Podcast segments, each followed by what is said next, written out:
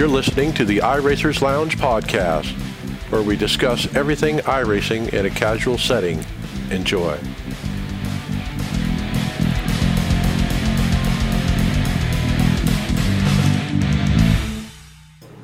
Welcome to the iRacers Lounge. I am your host, Mike Ellis. iRacers Lounge is a podcast for the iRacer where we talk all things iRacing in a casual setting. Joining me are the usual characters, Brian Maccubbin. Yep, he's there. Hey guys, how's it going? How y'all doing this week? Hey, uh, David Hall, Hello, hello. Greg Hecktus, What's up, guys? and after a long time, Tony Rochette. Hi. Hey, Hey, hey, everybody. There you go.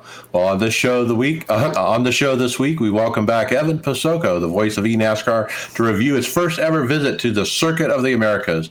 The Pro Invitational was also at COTA, and we'll review their races much and much, much more coming right up. Also, remember that you can follow along with us on your mobile device in real time as you listen to the show and see for yourself all the great topics and products we'll discuss by visiting iRacersLounge.com and selecting show notes. We hope to see you there. After a complete new build, GridFinder 2.0 is here and better than ever. Along with a brand new look, GridFinder has many league searching has made league searching even easier and much more enjoyable by adding more search options for the driver and giving league owners a better way to promote their league features and making it easier to connect with drivers with the brand new Join Now button. Make sure to check out www.grid-finder.com and find your place on the grid. Visit us to find a league or upload your own. Grid Finder is the home of online sim racing leagues. gridfinder.com.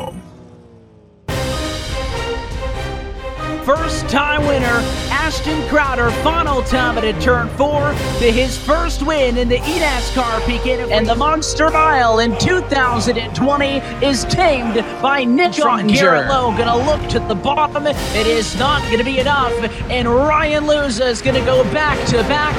He steals the win at Thunder Valley. Welcome, the voice of iRacing, Evan Posocco. And Coke Race, Evan Posocco, welcome. Hey guys, thanks uh, for having me back again. Well, absolutely. Uh, we had a quick race this week because, uh, yeah, no cautions, obviously, with the road tri- uh, road trip course. Um, but you guys uh, had a late start too uh, to the race. Uh, I had heard that um, they had set up the server to be road license, road pro license only. So I think there were only two drivers eligible for that session. So that they had to reset up the session, and uh, it looked like you guys were practicing your skills uh, filling air. Well, it's funny because we had we had a little bit of you know things that we were saving to talk during the race, right? Because it's going to be a green flag race all the way, and of course we had to burn it all, uh, stalling to get to the grid. But yeah, they had to redo the session because of course they moved it from official sessions um, to league sessions uh, this year. Um, so fortunately, if an issue like this happened in the past, it would have taken 45 minutes to get a new session up. Fortunately, because it's in league, um, a second session went up, and then fun fact, the second session had an issue, so it actually took uh, to three different sessions. So that's why we were a little bit late, but it was a shorter night on track, so it didn't hurt.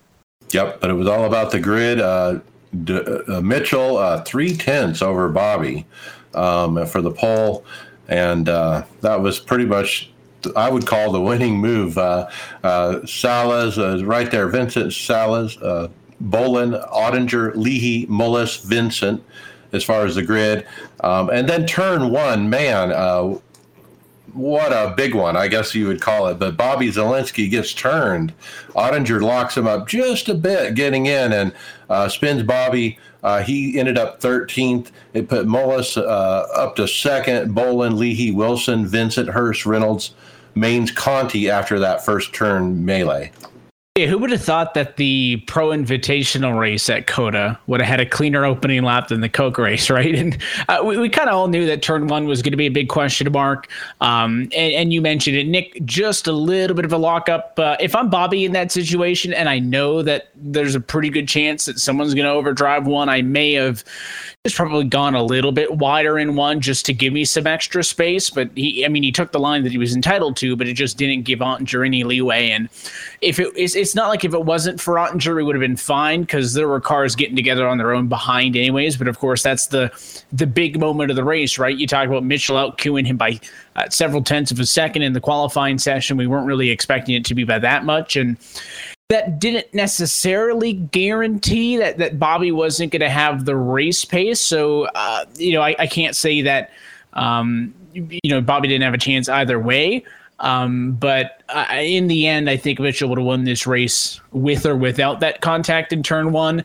Um, Bobby was able to bounce back, as we'll talk about, but it, it, really ended up hurting Nick Ottinger, who who only got back to like a P twenty seven um, after that spin. So it did hurt a couple of guys that started top five. Yeah, and they all kind of spread out and got going after that. But uh, later on, trouble. Uh, Ray Alfalla gets clobbered by Ashton Crowder. Uh, Crowder's done for the night. Uh, Alfalla actually got help from Logan Clampitt in that one. Yeah, and Ashton, I think, um, if I was reading it right, was the only driver that had a rookie road license, and he finished 40th. Um, so I think Ashton kind of knew going into that one um, that things probably weren't going to be great for him. And I, I, didn't pick up on a lot of things from our perspective, but there was a lot of drivers mad at Logan Clampitt after the race. So uh, I found that interesting. Yep, and um, you as you watch them race, it was pretty much kind of run how you came out of turn one after that.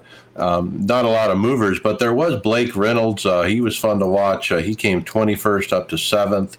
Uh, he was the biggest mover of the race so far at the lap nine. Uh, yeah, and there were some drivers who would slowly chip away. Um, you know, like like Blake, you mentioned he got a bunch of spots right off of the get go um, by surviving that incident. And Garrett Lowe picked up a handful of spots, and at that point, basically thought that Bobby's night was done, done and he actually with you know despite the damage um, did a pretty good job at trying to drive his way through the field. That was pretty fun for us to see. Um, obviously at that point knowing that by the time he he righted the ship bobby's about 13 seconds off of the race lead. We knew that he wasn't going to catch mitchell. Uh, he was going to have an issue hanging with mitchell if he was alongside him let alone 13 seconds behind him. Um, but it was fun to see what bobby could get out of that after uh, it looked like his night could have been done entirely yeah, he didn't have too much damage, so was able to continue forward. Nick Ottinger, on the other hand, he went to the back. He was running 37th at this point, uh, beaten and battered. Lap 11, uh, Mitchell uh, leads uh, Mullis by 4.5 seconds, um, and it, that just continued to to grow. And then 20 to go, uh, stop started. Uh, 19 to go, a bunch of the top 10 pitted, including Bobby. And we had thought that maybe there would be two stop strategy. You know, that's that's what's made some of the Watkins Glen races um, over the years in this series so good, and and the Sonoma races um, so good was with some of the varying strategy between the the one stoppers, the two stoppers, or what have you. But even though some people came in you know, still five laps shy, six laps shy of the halfway point. Everybody was roughly on the same strategy. Um, so those guys who went for the short pit obviously had the advantage because as things would cycle through, they got track position.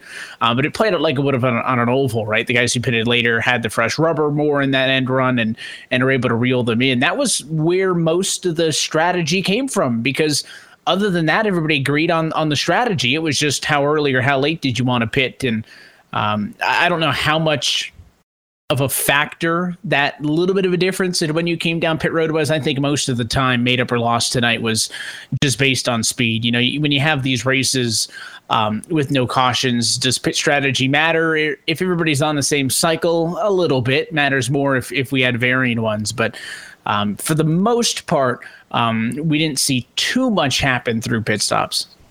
Except for uh, keegan leahy on cold tires after pitting drives it nose first into the barrier, loses maybe ten seconds, and he does he does what I, what I call a Mike Ellis. He he, he drives it in there with. And, and totally kind of what I call a brain fart and just kind of totally misses the corner and uh, and and dismisses it and it's so easy to do at this track it's super hard Yeah, he he admitted that he just uh, he forgot about turn one. Right, um, you're coming off of pit road. You're trying to get up through the gears. You're probably uh, taking a look next to you, seeing who's coming up alongside, and you're on the very very inside of the racetrack. Right, you got to stay all the way to the left for a good run up that hill before you're allowed to blend. So it's not like you can come out of pit lane, then go over to the right hand side and take the corner like you normally would. So it's a very different corner when you're up on the inside versus that very wide arc, and then and then you cut in with a very late apex. So he just missed it. Um, I I can't say that it was that challenging of a pit exit because he was really the only one to blow it by that much. Um, and just goes to show you that uh, it's easy to have that that little you know, lapse in concentration for a split second, and and even some of the best like Keegan can make a mistake, and fortunately he was able to back it up and, and keep on going, and um, you know ended up finishing a handful of positions back from where he started on the grid. Um, I think a couple of those may have been due to that incident because I think it cost him two three spots on the cycle, but. Um, overall, I think Keegan lost more spots on track than he did on that mistake, but uh, it happens, man. Uh, you know, we, we it happens to the best. So next time I do it in a hosted session, I won't feel as bad. Okay, and then uh, leader Mitchell deJong is the, the, last one to pit, and he actually retains the lead. There's about 15 to go at this point. Uh, you did point out, Evan, uh, a good look at the pit lane and that pit, new temporary pit lane, uh, pit wall that they added just for the NASCAR race. Um, I'm interested to, to know if you know, is this one of those things that started at iRacing and now they're they're using it for real this weekend, or vice versa?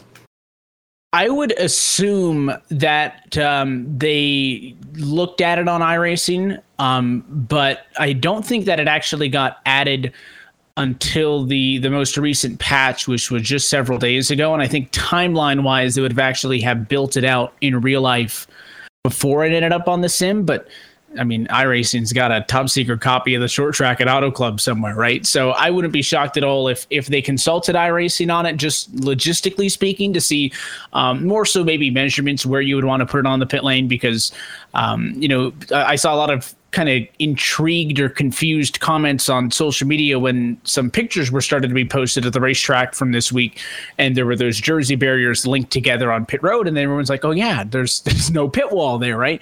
Um, so I noticed that in the chat on on Twitch and figured it was a noteworthy thing to mention. Um, I would imagine it was less involved you know, compared to the stuff like last year when when iRacing mapped out chicanes at Daytona for NASCAR, but uh, certainly wouldn't be shocked if uh, they had a hand in it, just trying to see how it would work with spacing.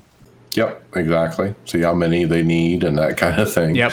Uh, just the quantity, you know, uh, that, that kind of stuff. But uh, anyway, uh, between you know, as we get down here, uh, the next one was 11 to go. The action on track was Garrett Lowe got uh, kind of bullied by Mike Conti, and that was a really fun battle uh, um, uh, to watch. But everyone else was just kind of riding, and Mitch, Mitchell was just extending that lead. He was checking out and. Uh, you know, ends up winning this by a ridiculous margin. But there was a couple of good battles. You know, you mentioned the battle uh, you know, with with Lowe and Conti, and then you we saw the likes of Salas, Duval in the mix as well. Uh, the Kirwans, the Reynolds, the Mainses, uh, Taylor Hurst. We didn't talk a ton about, but he was able to uh, sneak up for a top ten finish, kind of in, in the middle of battles. Um, but you know, you you had your top. I would say with the exception of Bobby making some, you know, the late race pass on Wilson and, and Wilson hanging out, for the most part, not much happened inside of the top five. Now, you know, granted, Jimmy Mullis started seventh. Um, he had to drive out the P2, but a lot of that happened in the first half of the race, and Mullis was set up for that on the on the run to the end. So at that point, most of the positions, top five, were decided, um, and it was you know a group of two here, a group of three there, uh, kind of around the top ten, a little bit further back. That that gave us the most entertaining stuff in the second half. Yeah, with you know, as we boiled down to it, with uh, ten to go, it was 11 second lead. Mullis, then Boland, then like you said, Zalenski got clear up to fourth, and then Steven Wilson, uh, a great run as a rookie in fifth. Uh, Alfalla eventually brings it behind the wall. Uh, he'll end up 38th. Uh, we had a nice interview with him about that, but uh, yeah, I mean, a, a, good battle there between Vicente and, and Dylan. Uh, Bob Bryant Bob was kind of getting a little aggressive there. I mean, taking him three wide, uh, and I'm like, wow, three wide on uh, you know on a, at the end of a road course. Yeah, there was uh, a lot of that, and I think that you know what we hear is that this racetrack is so wide, uh, probably wouldn't get away with that at a Sonoma or a Watkins Glen. Um, but COTA's wide, and they definitely used it. We saw, I don't remember who it was up front. It might have been Garrett Manes who was really working the track limits, right? Going way over the curbs and using basically every little bit of paved part that he could. Um, that's stuff that's unique to COTA that we saw come into play is, is guys really using all that extra space they had. Well, we've run. I've run a couple races there, Greg. We ran last night. It's like that backstretch is a game of chicken almost. It, when you get side by side going down that long backstretch, it's like who's going to break first, uh, you know, or break last, I should say. Well, it's there's like there's so many different braking zones I found with each person. Like everybody has a different marker, and when you get down, if you miss it even by like ten or fifteen meters, that's it for the corner. Like you either blow into the if the guy's on the outside and the guy on the inside misses, either running the guy on the outside off the track or or just missing completely. But that is one of the toughest straights because you get so much speed. Yep. And so with that, uh, yep, uh, Mitchell deJong wins it. He makes it eight different winners in eight different races. I mean, you couldn't even script this uh, flag to flag, and it's his first win ever. Yeah, and you know he's now the best qualifier um, all year, right? On pole at Daytona, Atlanta, and now uh, COTA. Of course, Keegan has a pair in there as well. So five of the eight races have had a 2311 car on pole that's about the only time where there's any trend because other than that, it's it's different race winners. Um, I believe with Mitchell getting the win, 2311 is now the first team with two wins. I'd have to double check that, but yeah, I mean eight different winners in eight rounds. Um, t- besting, I should say, the record set in 2010 when we went seven uh, before Richard Taylor won his second race uh, in the eighth race of the year, and I don't think they're going to stop. Um, I'm uh, officially convinced at this point that we're going to have more than 10 different race winners. Um, there are six races to go in the regular season. There were two spots available on points. I am pretty sure um, that we're going to have a driver with a race win that is not going to make the playoffs for the first time in series history. I bet that's not what anybody was expecting when we said win and you're in. And you know, if this was you know years past, we'd already be full, right? So so thankfully for those guys on points, if they want any hope, um, the fact that they have those 10 transfer spots this year instead of eight that what we've had in the past. But, you know, there's Bobby Zalenski, I think, um, you know, I, unless Mitchell sweeps the road courses, which he could. Um, but I think Bobby might be a little bit more comfortable at some of the tracks that we've been to before. I think you got to think Bobby Zalenski's got a good look for a race win. Nick Ottinger doesn't have a race win. Casey Kirwan doesn't have a race win. Um, it would be crazy if, if those drivers don't make the playoffs just based on the fact that there would be no points paying spots in. Yep. And so we talked about the top five, and then uh, sixth through 10th was Corey Vincent, Casey Kirwan, Blake Reynolds, Garrett Manes, great run for him, and Taylor Hurst rounding out the top 10. There's a lot of good finishes uh, for drivers picking stuff up. And uh, I, I, just think uh, overall, I, I, enjoyed the race. Um, you know, COTA's not going to be, I think, we expected it, and I think you'll see this this coming weekend. COTA's not a track that's going to be um, you know, a, a, thrilling door banging. I mean, it could in the right circumstances, but the track's so big that it's going to come down to speed. Um, and obviously, talking about trends was the fact that you know Bobby Zalenski had won six road course races in a year. Going into Tuesday night, he had led every single lap in the last four road course races in series history. Uh, to, to to see somebody like Mitchell um, walk through there and lead every single lap um, I think is is history in and of itself. Not to mention the context of him being the eighth different winner. So uh, it's uh, continues to be a crazy uh, 2021 season, and and like I mentioned uh, previously, I, I I'm convinced we're not done. I think we're going to have some more race winners, and it's going to make for an awfully interesting end uh, to the regular season. Yeah, and for Mitchell, it's it's one checkbox in a list of checkboxes he needs to do to get to the playoffs because he's 17th in points. He's still got to uh, perform. Uh, you know, yeah, he needs to stay top 20. Playoffs. If he can't stay top 20, that win's not going to matter. Right. So he's going to have to perform um, at the Charlottes, at the Poconos, at the New Hampshires, at the Michigans. Now, he's pretty, I would say, pretty much guaranteed a lot of points at Road America at Watkins Glen. Even if for whatever reason he, he can't find the speed he did this week and dominate, and Zalenski or Conti or some of those other guys get up in the mix, those are races that he knows within a reasonable doubt he's going to get good points at. But Mitchell does need to translate some of that qualifying speed I was touting him about into some race speed because he needs to stay top 20. Otherwise, uh, you know, that win doesn't matter. Yep. Okay. Looking forward. What do we expect on the next race? It's the longest race uh, oval wise uh, distance uh, of the year, and we don't have to wait any more weeks. So we're back at it next Tuesday um, from Charlotte Motor Speedway, 200 laps. So it's our uh, 300, our, our answer to the Coke 600. Um, and Charlotte's kind of a return to what we expect. It's going to be a lot like a Vegas that you saw earlier this year.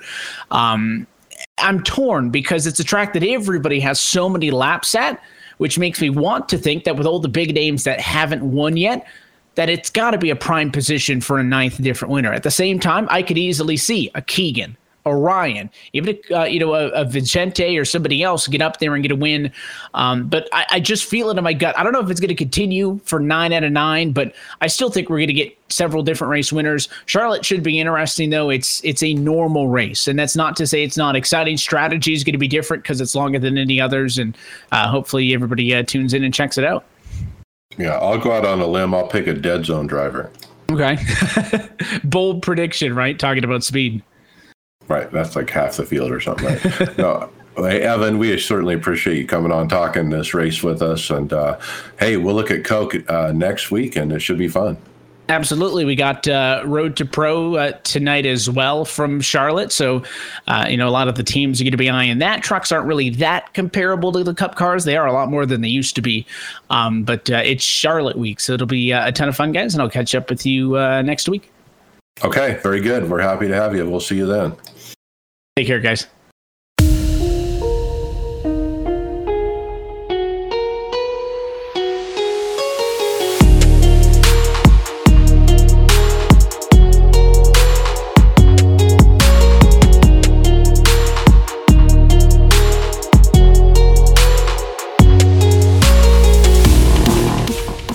Time for some news. We're going to jump in talking about the next gen car first.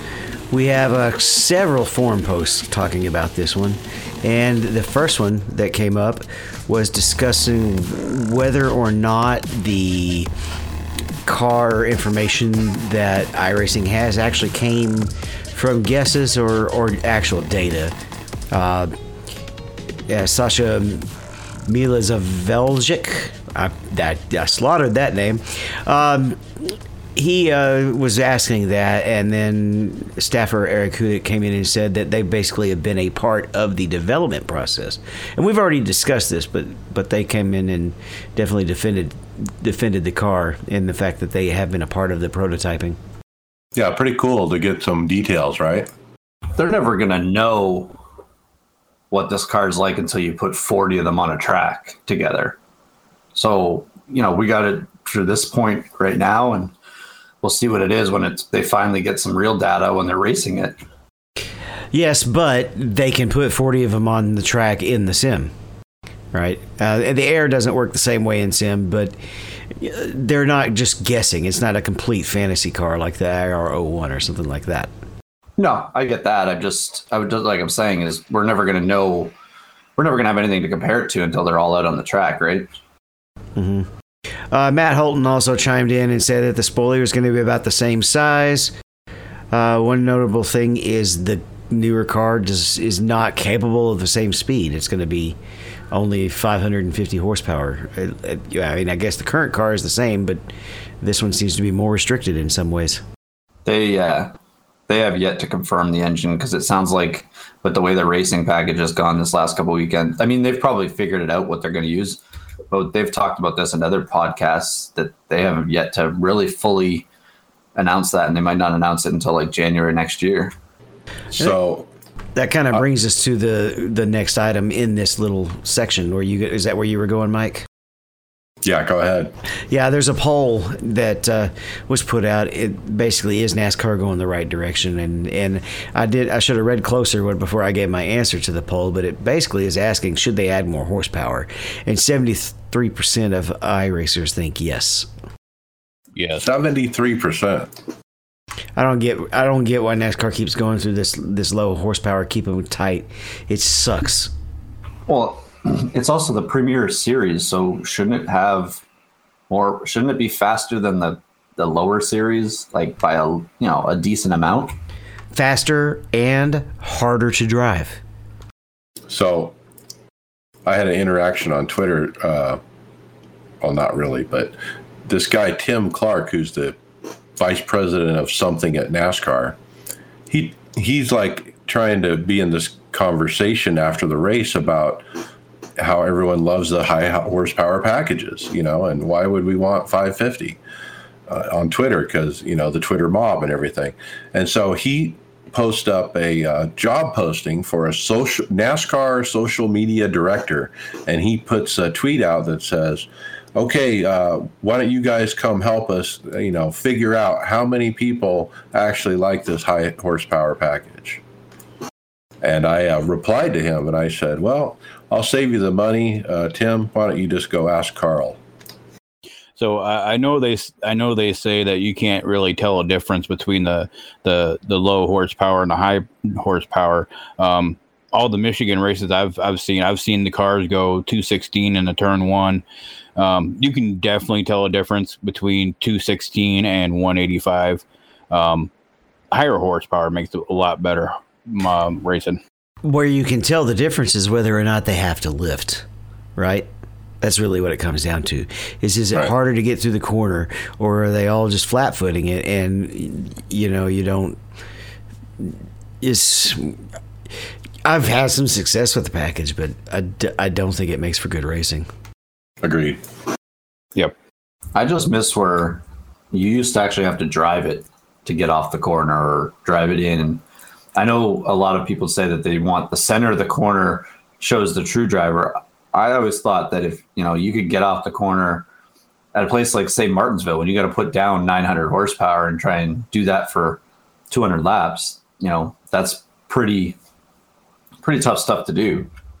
Well, I don't know how much of it is package related or or just experience related, but uh, a couple of years ago, before this package came out, my best place was the mile and a half so on the higher horsepower, and then it wasn't so great at some of the short tracks like Phoenix and, and Martinsville.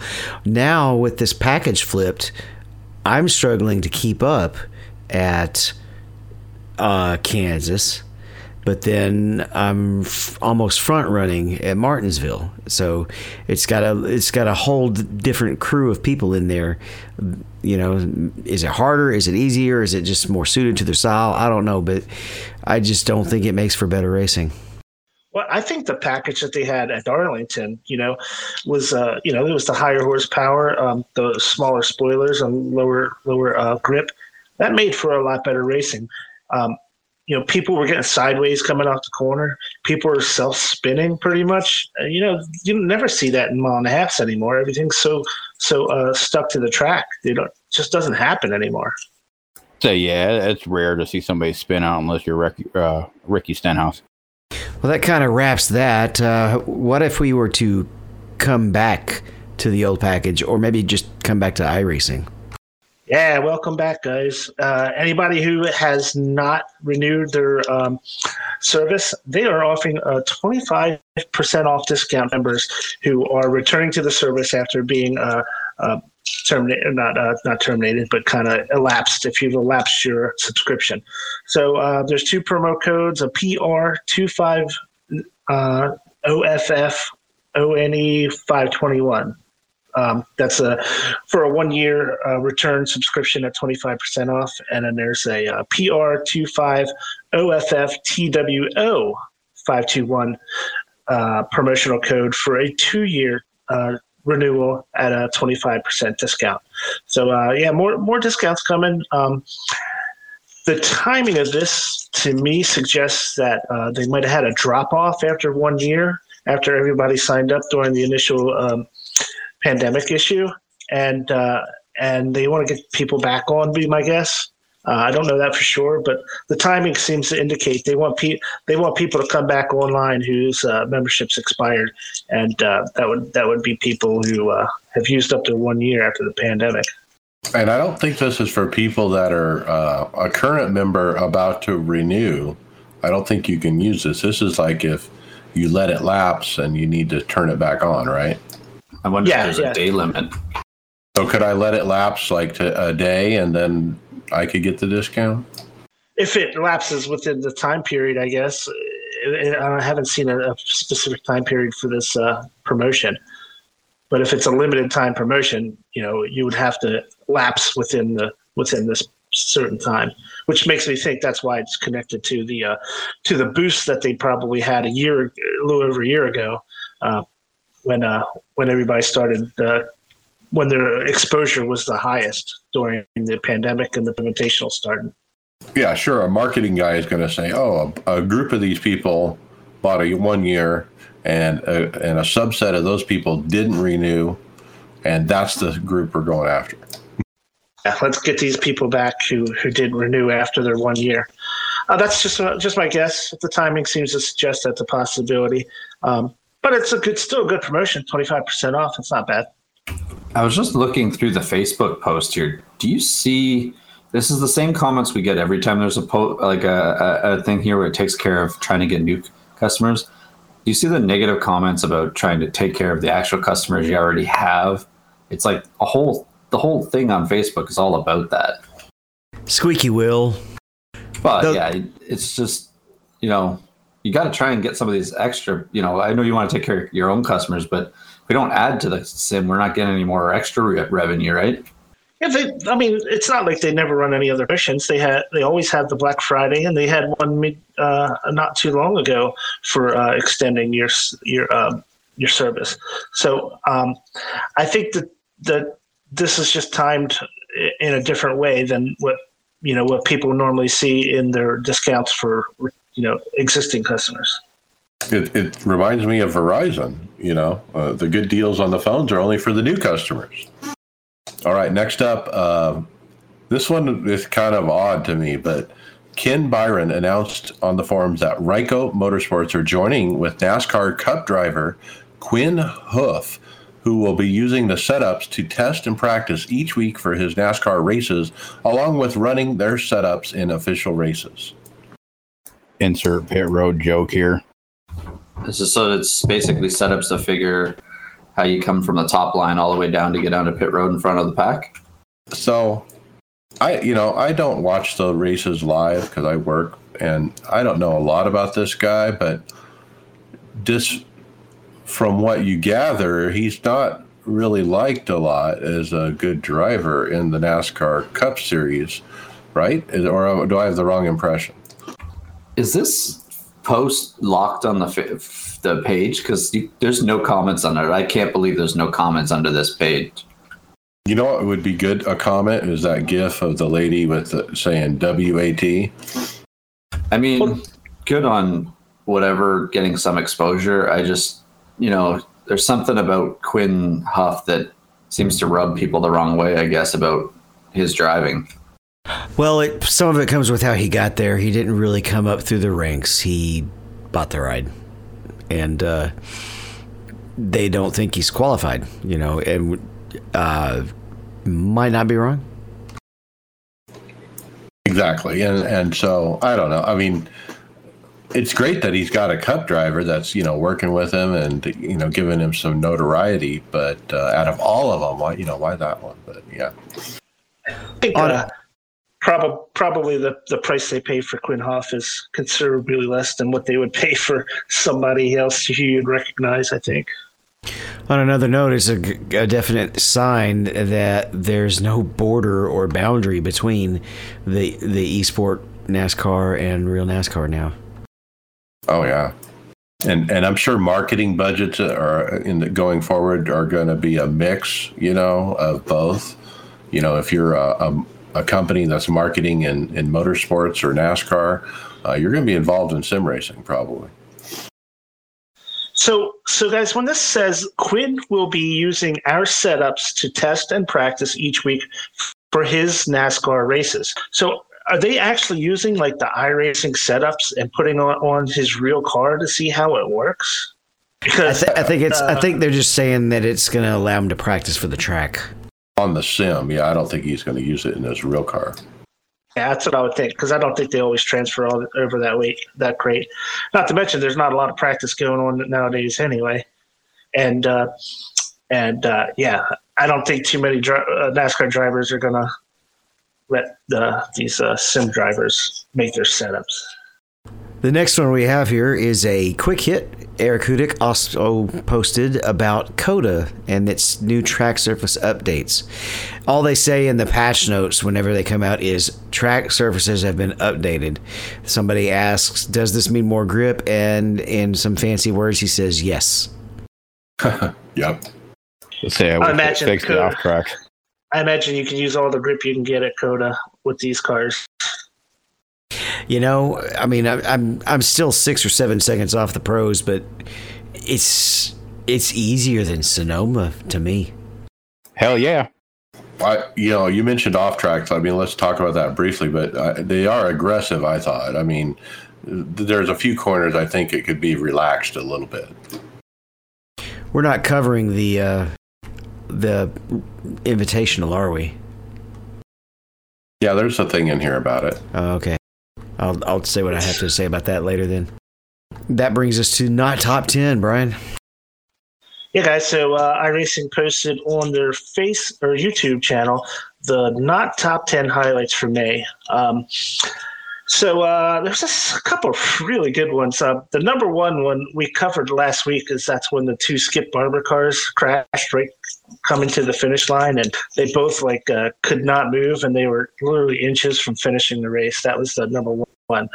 But uh, my favorite was actually number two which was a similar issue where it was like about 10, 10 cars. I think they were Indy cars or, or open wheel cars, and none of them were able to finish.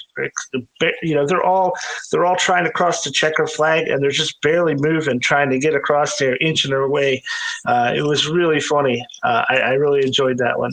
Another good one that I really liked was um, there was a uh, a midget car that was at Lernerville, and uh, Lernerville's track, uh, the dirt track at Lernerville. If you don't know, um, the the pit stalls are outside of the track. It's the only track I know of where the pit stalls are outside of the oval, not on the infield.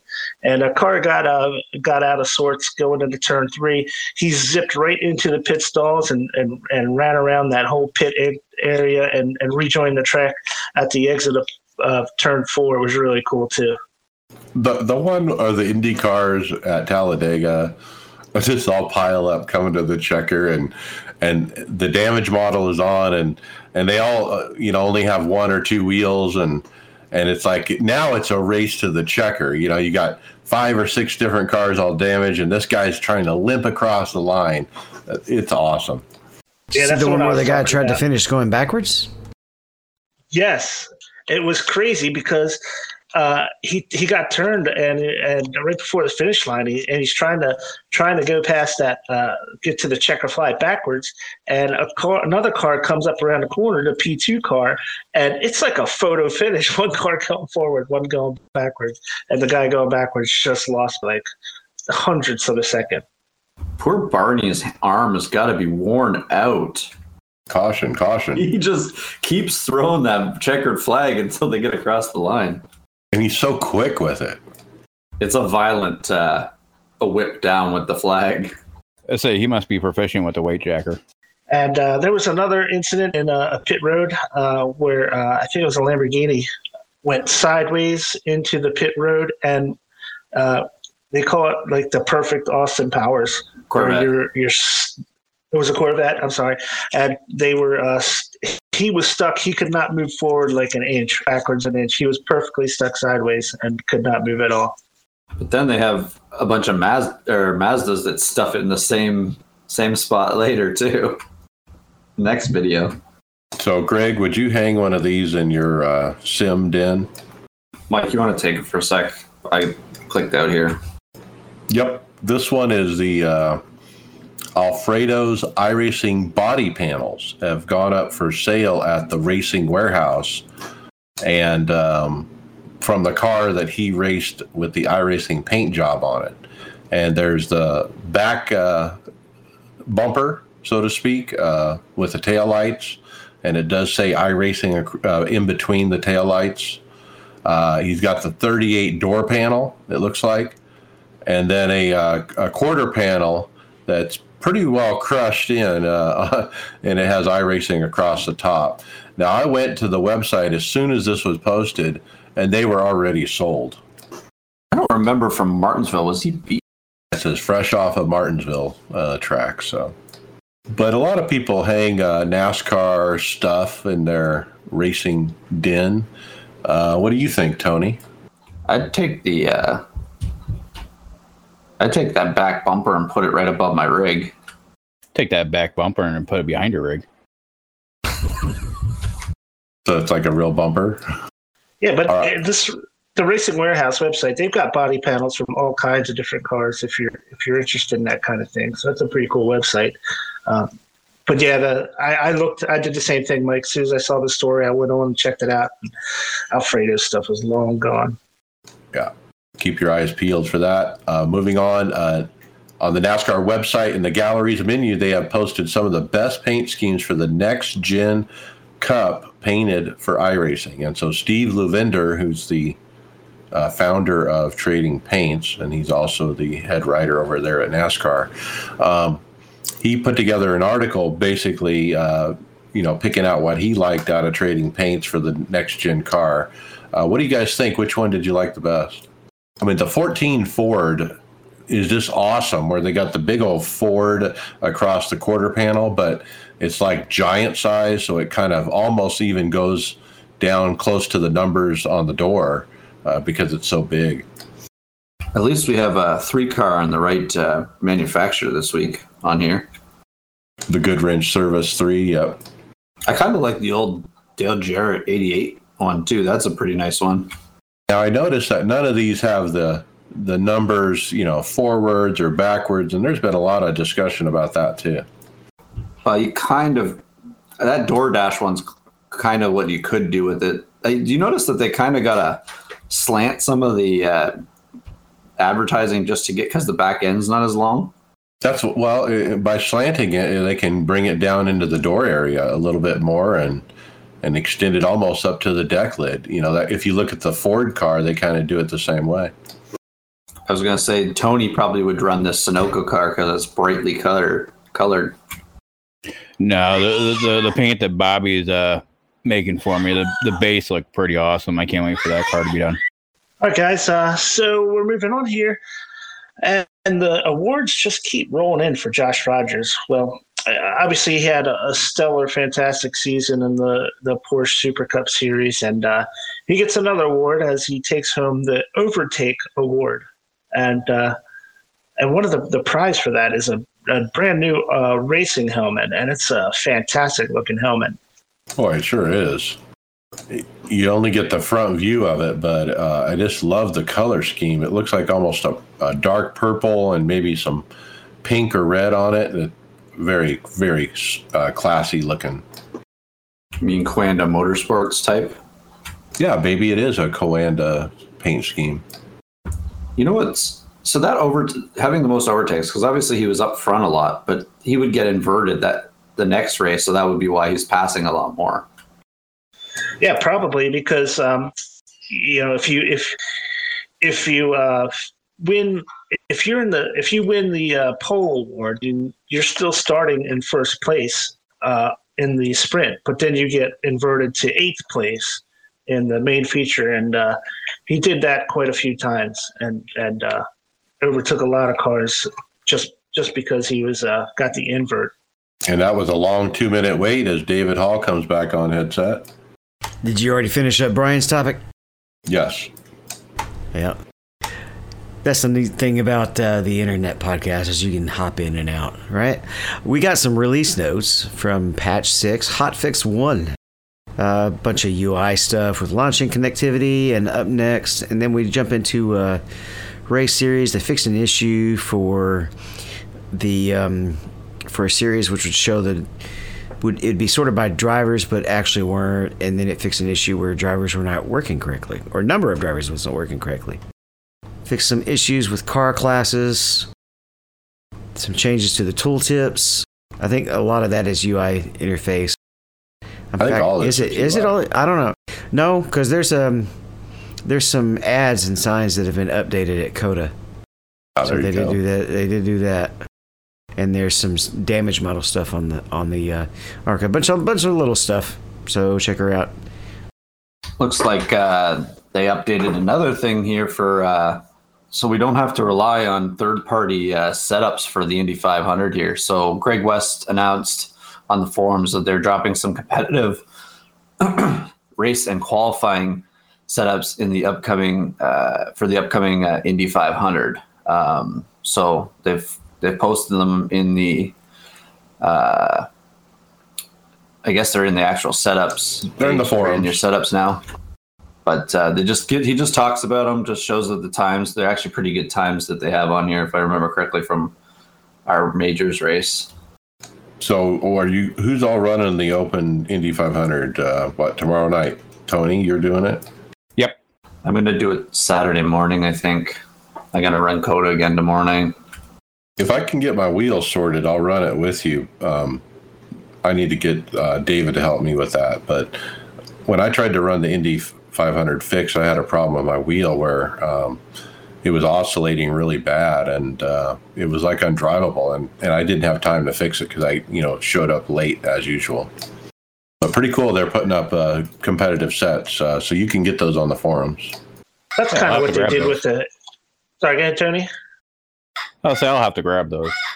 Yeah, it's kind of what they did with uh, the cars for NIS and stuff, where they they put um, supposedly top split uh, quality setups in the uh, in in your uh, open setup races, so you can uh, not have to really dig around for setups. You have something to work with if you if you need something to be competitive. It's, It's it's basically just to incentivize to get more people to race too, right? Because a lot of people don't. Most of the sites nowadays are pay pay for sets, right? So some people just don't do it. And at least here you can go and grab it and kind of be competitive, I guess. See how they stack up. Okay, another Indy 500 was the Majors 500. Uh, we did see a barn burner of a finish um, with a margin of the 0.002 seconds. And of course, that was broadcast by Sim Speed Esports, and uh, iRacing put up on the Twitter a video of that finish uh, side by side as they came to the checkered. Uh, pretty cool to see that after 500 miles. Uh, you, uh, a couple of you guys ran in the, the majors 500. How'd you do? You want to go first, Dave, or you want me? Uh, I went. I finished all the way in the back because the fast repair get broke, and I, I literally stopped like seven or eight times and it wouldn't do the fast repair. I finally, after going about seven laps down, intentionally hit the pit wall to cause more damage, and then I was able to use the fast repair. But at that point, it was it was already ruined. I was running mid pack, but it just put me all the way to the back. And I was wrecked by uh, a lapped car from third from P three. Uh, I was running P three and we were about halfway. Um, I was lapping. He was like seven laps down and just uh, doored me in on the exit of a corner when he shouldn't even been on the outside of me. So that sucked, but it was a good race. So I'm I'm excited for the 500 on Saturday. Kind of a warm up race, right? Yeah, I'll say I had three warm up races last week, and we'll talk about that one later. Okay, so Brian, how about NASCAR's warm up race? Yeah, guys. So uh, Wednesday was the NASCAR Pro Invitational broadcasted on uh, Fox Sports. Um, so uh, this race was at COTA, you know, uh, using the current cars instead of last week where they'd used the next gen cars. So they're back in the current cars, and uh, really, uh, this this turned out to be a probably a really good uh, primer for for what they're facing this weekend. You know, get their first chance to really get on this track. Um, in the pre pre race, uh, they said that they've had more actual drivers NASCAR between NASCAR uh, Cup trucks and Xfinity that have signed up for iRacing this week than they've ever had because nobody's been on this track before. Um, so that's really cool that uh, that you know they're using uh, iRacing now to uh, really learn these tracks they haven't been to before. Um, we got another Road America is going to be coming up pretty soon, and uh, I don't know how many how many of these real world drivers have uh, experience on these on this track. Probably none of them with the Cup cars anyway. So, uh, so this race took off on Wednesday, and uh, one of the first things that we noticed was uh, happened. That was a, a lap with uh, 16 laps to go. Clint Bowyer, man, he uh, he's coming down the back stretch. Uh, ready to pit, and uh, he turns left late to get into the pit road and just sideswipes uh, James Davison, who was actually winning the race. So uh, he almost took out the leader on a really bad pit entry. It was uh, pretty funny to watch. Okay, you're, you're being kind when you Yeah, say it's late. You late. missed that. he, he wasn't even that. If you guys look in the first part there, the pit road starts at the top of that image. You can see it. He's going for the corner, not He's pit already road. passed it. Yeah, yeah, that's Apparently, crazy. Clint uh, Bowyer's a fool out there. Yeah, he was. He's funny. taking And, lessons uh, from Quin. I, I I thought on the broadcast they said that Jeff Gordon was was kind of spotting for him and said turn left, turn left because he didn't know where the pit entry was and uh, turned right into uh, James Davison. How funny! Well, that was he's crazy. already blamed Larry Mac last year, so he's going to go after Gordon this year. I think he has a couple of drinks before he uh, heads in that rig. I think Clint has always had a couple of drinks in him before anything. Now I didn't get to watch the race. I was doing my spring concert that night, uh, but uh, I caught a replay of it actually pretty late, and just saw the last few laps. And let me tell you, they were not having an incident limit. Did you see how much of the track they were using? Oh yeah, I'll say I, I watched pretty much um, the beginning and middle, and they were taking it real wide in some of those quarters, and and and I can barely touch the damn uh, rumble strip and get a one X. No, there's only two places on the track where you can go past the rumble strips, really, onto the onto the painted pavement. Not the ones I want. yeah, they were all over the place. Now, the thing about the race was, I was happy to see that they had a better start to the race than the Coke drivers did. I was kind of expecting the same thing, but they actually got through turn one pretty good. Yeah, because that, that's a really tough turn one on this track. You know, you're you're coming from a fairly long straight. You're going up to hill, so you probably can't even see the the uh, the apex of that turn until Especially you're right if you don't have of it. VR. Yeah, until you're right on top of it, you probably can't even see that apex. So you know everybody's uh, going from these high speeds to hit this. It's an almost a hairpin U-turn. It's so tight, and uh, you know I kind of expect to see a lot of trouble there in real life over the next few days. Well, the thing with that corner is, is you have to arc it. Way you got to start real high and come down, hit clip the the center, and and work your way out. But if somebody's trying to pass you, you're basically driving for the driver's door that's on the outside, trying to make that corner, and it just two into the into one just doesn't work very often that way, and that's why you see the accidents. I'll say I was having fun in turn one last night, except for there, when there was a car coming off a pit road that kind of skipped a little bit. there's there's no way that if it didn't have that incline going up the hill, you would get slowed down at all for that corner. You'd have to brake so far back to make that turn.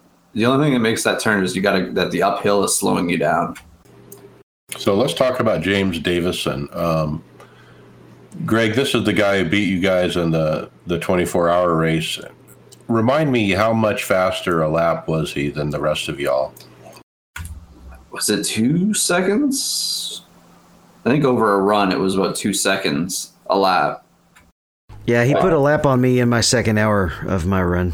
Yeah, he, he he's pretty fast. He, he's he's a very very confident driver too. If you watch him, Yep, and he he won the race. He dominated. Um, nobody had nothing for him, but his history, and he talked about this in his winning interview. Um, he has a lot of history at this track. He run uh, some different road series at this track, um, and and he's won here before. So um, in real life, obviously, and uh, like you said, you know, when you raced against him in the 24, he's just quick on road, and and he proved it, man. He proved he belongs. I'll say he's been quick all all for throughout the pro invitational. I think either I heard him say every race he's been in top five or top ten. Right, you know, and and obviously he's on iRacing a lot, and uh, that ma- that's making the difference. Guys, uh, one one quick comment about the broadcast. I know, uh, David, you said you just caught the end of it. I watched the whole thing. I thought the coverage was a little better this this uh, this week compared to the last, as far as uh, the things we were talking about early with uh, with the joking and the and the stuff like that. Uh, it seemed to, to be not quite as bad. Um, Mike Joy had a lot of uh, a lot of information at the beginning in the pre pre race show about how helpful this has been for some of the drivers. Um, so it w- wasn't quite as bad as as it has been as far as the jocularity and stuff like that. I don't know if you guys have noticed that. Maybe he heard our show. That could be. You did say that, Mike. You were wondering if that was what happened when you were in our, our uh, messenger. Yeah, I didn't get to really watch the broadcast. I mean, I kind of watched it, but I didn't listen to it um, really. So I didn't really get to hear it like Brian did. But that's good to hear. I'm glad that um, he's taking a different tone with it. Yeah, he definitely sounded a little more subdued uh, with with uh, joking around a little bit. It makes you wonder if uh, you know if the people at Fox or iRacing may have noticed it too. If we've noticed it, other people noticed it. Yeah, I, I, would see probably more likely iRacing has said something to Fox and Fox relayed the message. Would be my guess. Um, it's been a it's been an ongoing issue we had the past two weeks, and I'm going to bring it up one more time real quick. Um, uh, we had the the uh, emailer, a listener from last week, who was very critical of Mike Joy, referenced the podcast that he was on. Um, and uh, we talked about that a little bit. I actually went back and listened to that podcast. Um, and uh, Mike Joy's, uh, uh, his comments on iRacing in that interview, um, I can understand how he could how it was taken because because he was very dismissive. Um, he did point out some of the uh, the benefits of iRacing, but ultimately dismissed it kind of as a game, in my opinion. Um, and one of his biggest uh, one of the biggest criticisms of iRacing that he had was um, two things is that uh, you know there's the, the biggest was there's no serious detrimental effects from crashes and stuff like that. He said uh, he said if you want to make it more real, if you get in a crash, throw a bunch of hundred dollars in the fire and smack your head against the wall with a bat or something like that. Which is an interesting, uh, which is an interesting uh, outlook on it, and um, and it, it kind of made me think that you know would iRacing would the races be better as far as cautions go if there was more uh, of a uh, of a downside to having accidents other than just losing some SLR, losing some I rating or something like that? Um, I thought that was kind of an interesting point he made. Um, I don't, you know, I wouldn't say I completely agree because we we all know how how seriously we, we take it and how how how upset we get and stuff when we get involved with uh, nonsense like that. But you know, would iRacing be better if there was more uh, more uh, more of a deleterious effect if you did those kind of things? Here's an idea. How about they stop giving? David says this every time too. Stop giving them quick repairs. That'll make it look a little bit different. There are consequences when you wreck. You're out. That's a good point for sure. And you take it into leagues as well, and there's uh, protest systems or just uh, or like with old bastards, if you cause an incident, you have to start in the back the next week, right? Some things to help bring more consequence to mistakes. I also think that if we get an actual up to date damage model on some of these cars that they're actually racing with, you know, it look you can take more seriously that way. Yeah, I don't know if uh, a downside is realistic. I don't think people would do it if there's a downside. So, um, so right yeah, I mean, there's going to be differences. I mean, it is a simulator, but not to that degree. Yeah, the the downsides reminded me of stuff you see in games that have like racing games with career modes, where where you get um, you know you get money for finishing a certain race or having to repair cars, and I don't I just don't think that's the way iRacing would want to go with their sim. Um, but but uh, that's the only other other thing that I can think that parallels what he was saying. Hey, we're in career mode. NIS is career mode. I've been doing NIS for seven years. We can move on to the next topic, which is the uh, iRacing IROC series. Our teammate, Kyle Pendygraft, is uh, one of the admins of this series. It's beginning on Thursday, May 27th. And you also, with this series, have a chance to win a Track Time Entertainment rig with a triple mount stand. Yeah, $25 per entry. Um, you purchase at the website. You can enter as many times as you like, and they're going to draw it live on the Facebook page on Saturday, June 5th. And then we also have information on how the league is is going to run. Uh, it's sponsored by Spartan Logistics Management, and it's called the iRacing IROC Challenge Series. Every all the races are going to be 200 laps or 200 miles, whichever one comes first.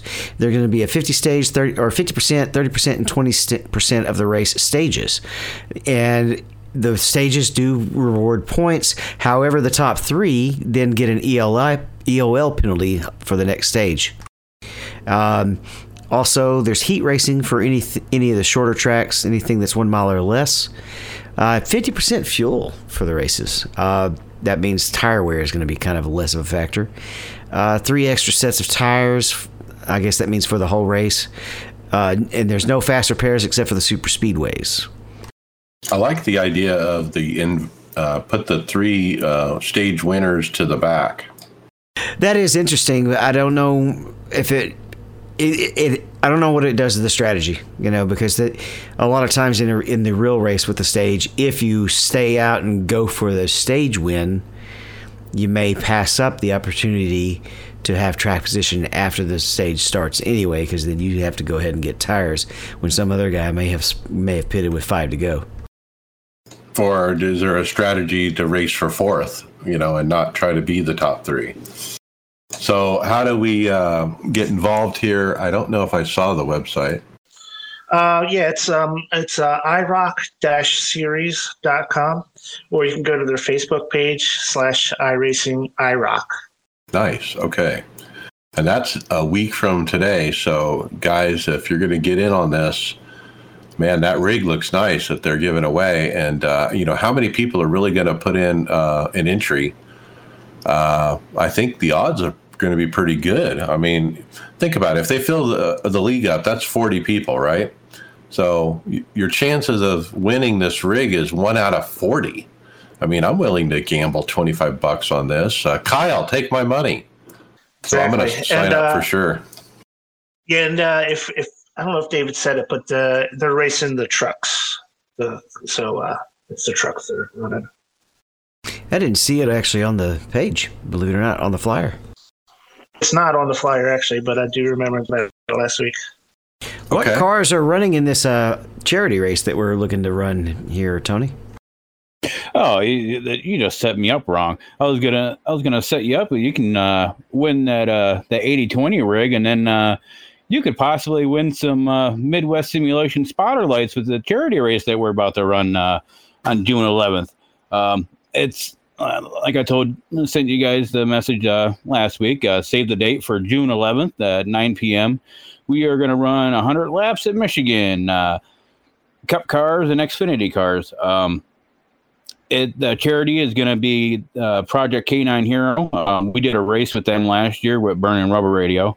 Um, we're bringing them back. They they are a great charity. They help out uh, service dogs with, with medical bills and rehoming and everything else. And this race is going to be, um, hang on, wrong page. Um, uh, we we're going to have a, uh, a, a link to to sign up. Um, it's going to be a minimum of twenty five dollars, but just like last year, you sign up, you're going to get a free T shirt. Um, you guys like those T shirts that you got last year, right? Those were nice T shirts. I wear mine all the time. Yep. Yep. Same here. And also with that, um, it's not going to be uh, the the classes are they're going to have separate they're separate winners. So if you win a the A Cup car class, you're going to get a spotlight. You win the B Cup class, you're going to win a spotlight.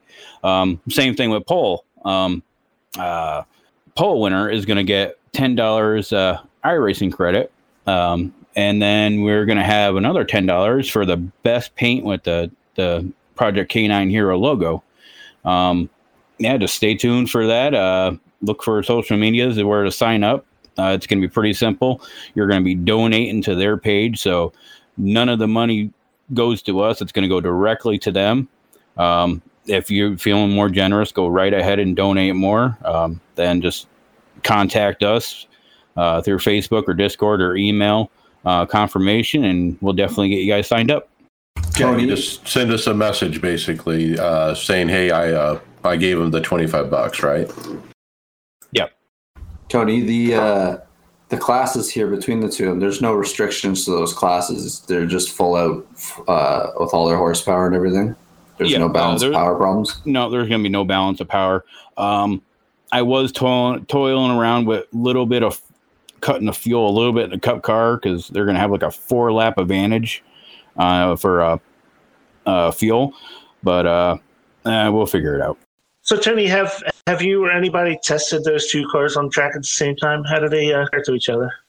Yeah, actually, uh, David and I and uh, Rose and Dwayne MacArthur there at uh, Old Bastards, we had a um, little test session a couple weeks ago, and um, the Xfinity car is actually dressed really well with the Cup car. Um, Cup, like David said last week, Cup car's got a little more advantage on the, in the corners, but yeah, as long as you, I think if you're in a big group, I think it's going to be pretty equal.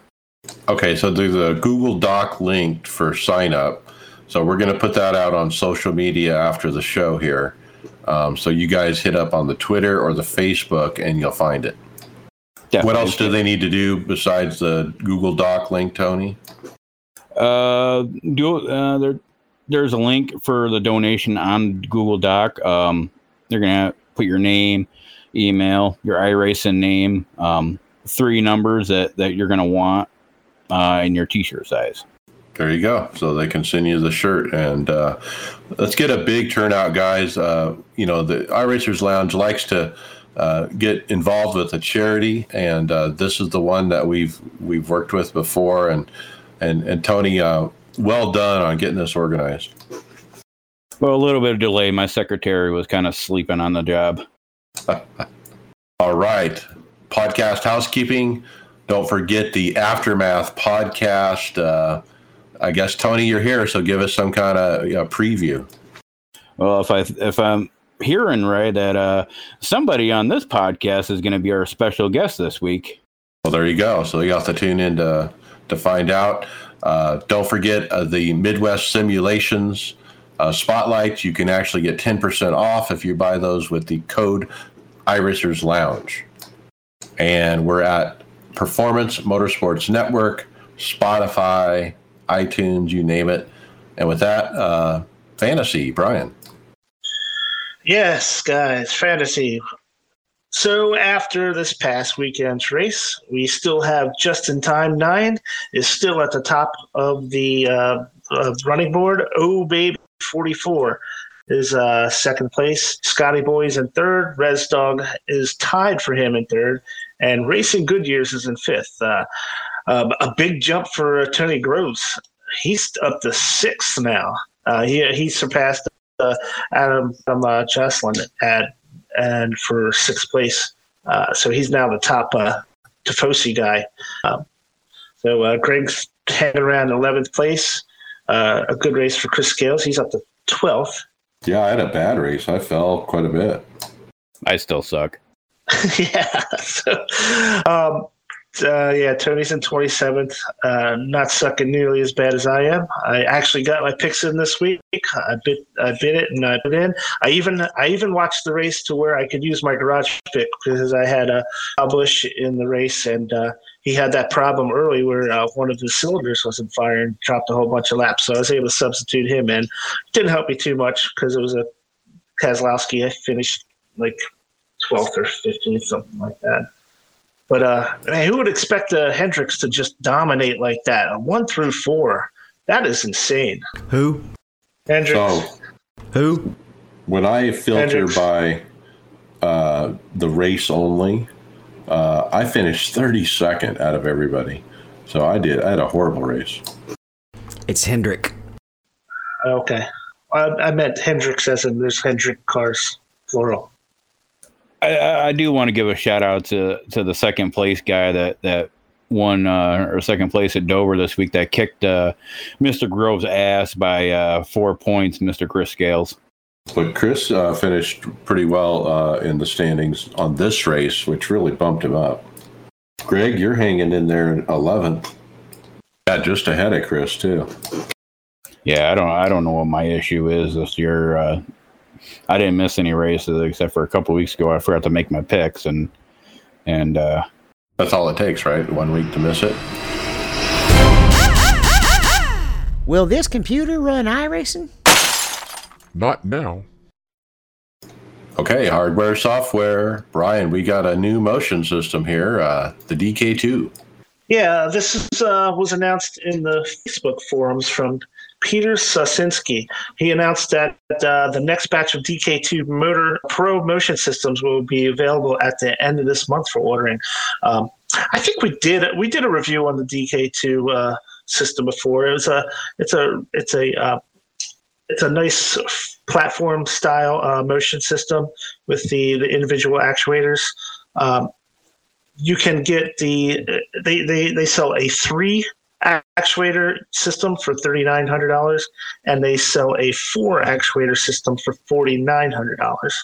So, uh, as far as motion system goes, that's um, that's fairly competitively priced. Um, you've seen ones a lot more than that, and there, there are some that are a little bit less than that, but. Uh, they, they've actually uh, pretty have a, have a pretty good rating. I remember uh, Barry uh, at the Sim Racing Garage had done a, uh, a review of these, and uh, he thought they were pretty good. Right, and so the first batch sold out, and so this announcement basically the next batch is coming available at the end of the month, which is coming up here in 10 days. So if you guys are interested, keep your eye out on this. Yeah, they they bolt direct directly to any 8020 uh, type of uh, rig, so um, real easy mounting. Um, so yes, it's a it's a decent system. So it's if you're looking for motion, something you might want to consider. I'm having a look here at this next item, and it's pretty neat. Uh, Simnetics. It's a basically a lounge for iRacing.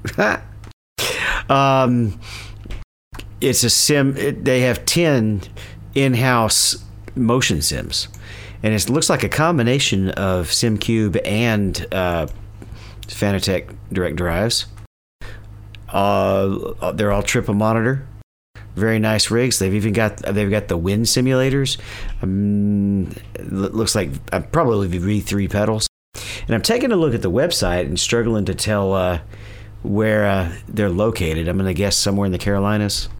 Yeah, this is cool. It's like you said, a lounge for iRacing. Um, you know, you and your buddy show up. Uh, I don't know if they serve alcohol or, but you know, it looks like a, a place to have a party. You know. Yeah, pretty cool. I I hope that you know they they can survive and and do business. Uh, um, you know, these kind of things you you wonder if you know are they going to be able to make it long term? Because you know that the cash outlay to you know have ten motion sims all at once. Uh, and then the building to put them in and the facility they're in is pretty nice. They have it really nice and kind of dark, but accent lights with purple and different things. Uh, there's a stripe on the wall that looks like a checkered flag, you know, so uh, racing motif uh, look to it. it. It's it's pretty cool. Did you figure out where it is? No, I thought one of y'all would have looked looked known, so I stopped looking. I just found their the website. It's simnetics.net is the name of it. And uh, they're in Algonquin, Illinois. So that's a suburb of Chicago, I believe. they ought to have um, turn that into a promotional event with the real drivers and get a bunch of them there when they do the street the uh, street circuit. Exactly. That's a great idea. And um, I interacted with these guys on social media a little bit, told them we'd be talking about their grand opening, which was actually this week. Um, they just opened this place. And um, one of the social media posts that they have here on their Facebook shows uh, that they had some uh, famous rally car drivers in uh, yesterday, and they had them up standing on their little podium uh, they have for the winners one, two, three. Uh, the guy's name was Piotr Fatala. So, guys, uh, Simnetics company. That's the company where I got my uh, my wind simulator and dashboard there from.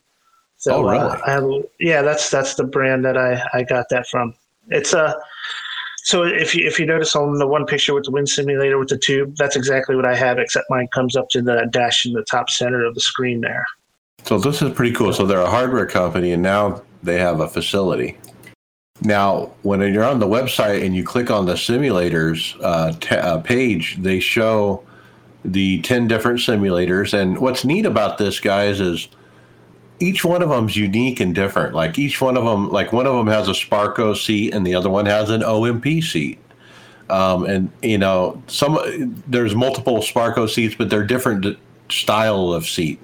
And then the wheels, some wheels are round, other wheels are formula style. Uh, some are, you know, road uh, course or rally style. Um, so each, uh, you know, you kind of pick which one is your poison kind of thing. And it looks like the price is $50. Well, I would hope that they would have both sets of rims, a full set of both sets of rims, because I'm, I'm, I do not want to show up with 10 buddies and, and run Daytona with a Formula wheel. A good point. You know, uh, when you click on one of them, like I clicked Simulator 8, uh, it does show um, this Simucube 2 base and OMP steering wheel, Heusinkveld pedals, uh, Club Sport shifter, and so forth. I suppose some of that might come to come to be like if you run if you're used to Fanatec, and then you switch over to Simucube when you go to a different location. It might be a little weird. Be a good little uh, three-hour road trip across the lake for me. Just try out a direct drive then. Okay, here it is. So the first hour is 50 bucks. The second hour is 90. So you get a break, you get a price break. If you do two hours, it's 90 instead of 100. But for three hours, 120. Buy in bulk, book in bulk, book in bulk and save. You could spend almost that much at a go kart track too, like like say the one in the infield at Gateway. So not too bad. This next one I know has Brian salivating. Yeah, guys. So uh, there's been an announcement of a new VR headset. This one is the Vive Pro Part 2. And uh, I haven't gotten exactly when uh, they plan on releasing it, but I know you can pre order now. Um, so I'll go over a little bit of the specs of this real quick and uh, give you some uh, some up, some information about that. The resolution is uh, 2448 by 2448 per eye. So it's almost like a 5K per eye, basically, which is uh, which is higher resolution than the HP Reverb G2 has. So uh, so yeah, so it's got a little bit better resolution. Um, the refresh rate can be 90 or 100, uh, 120 hertz. So uh, so it's a little bit. Uh, the HP GT G2 has a 90, so if uh, you can get it 120, it'll be have a little bit faster refresh rate. Um, the uh, the field of view is up to they say up to 120 degrees, which is really wide. That's uh that's like almost closing in on how big the Pimax headset are. Uh, it's it's certainly much wider than the G2, and I think it's even wider than the Valve Index. So uh, so yeah, so it's a it's got some really good specs. Um, so price is 659 pounds for the headset by itself, but the full package with a pair of base stations and the controllers is 1300 correct. So if you have an exist if you already are using the uh, the uh, the Vive Pro one the original Vive Pro you can buy this with just a headset and you'll be fine ready to go. Um, which is a uh, price wise, which would be pretty decent, you know, 600 pounds. Um, but if you don't have any of that stuff, if you're switching over from the G2, like uh, like I would be, then you have to get the base station and the controllers, and that's going to put you well over a thousand dollars for that set. So, um, yeah, so I think, in, in, in my opinion, I'm probably going to stay with what I have rather than upgrade to this unit, I, just because I don't want to spend all that extra money on those base stations and stuff. Uh, but uh, and uh, I haven't really seen how big a hit it's going to take on on the on the uh, graphics cards. Right now, the G2 uh, runs okay on a 2080 Supers, which I have. From what I've read so far, this is going to be like like a 2080 is going to be like almost the minimum specs when you start bumping up the resolution in these uh, headsets. It really starts to take a hit on your on your uh, graphics card. So I'm going to say my my uh, my recommendation is if you're going to get this hit, you should have a 3000 series um, uh, or equivalent graphics card. You know, you're going to re- need a pretty high end computer. So, uh, other than that, though, I'm really interested to see see some more reviews on this as people start getting their hands on them and see how how it looks. But uh, very impressive specs at this point. Now, if you were buying VR the first time for the first time, I mean, I mean, I'd be looking at this one probably. Price is pretty high, though. It is pretty high, and like I said, you're going to have to get all that base station stuff if you don't have it right now. So if it's the first purchase in VR, you're going to be plunking down some big bucks. But if you're you can upgrade the uh, Valve Index, also has the same exact uh, base stations as this. So if you have a Valve, in, Valve Index, it wouldn't you wouldn't have to buy all that extra stuff either. But you know, if you're starting fresh and you want to get the best money you can buy without getting the X-Tal, um, you know, or paying some real crazy money, I mean, this is kind of the the one to get, I think. We'll have to see. You know, Yeah. no, it's an unknown because nobody has tried it on iRacing yet. So, and what computer, what graphics card really drives it? You know, like you said, that's kind of an unknown. Correct. Once once I start watching some uh, some hands-on videos when people start getting production early production models, uh, I'll update and see see how it's running.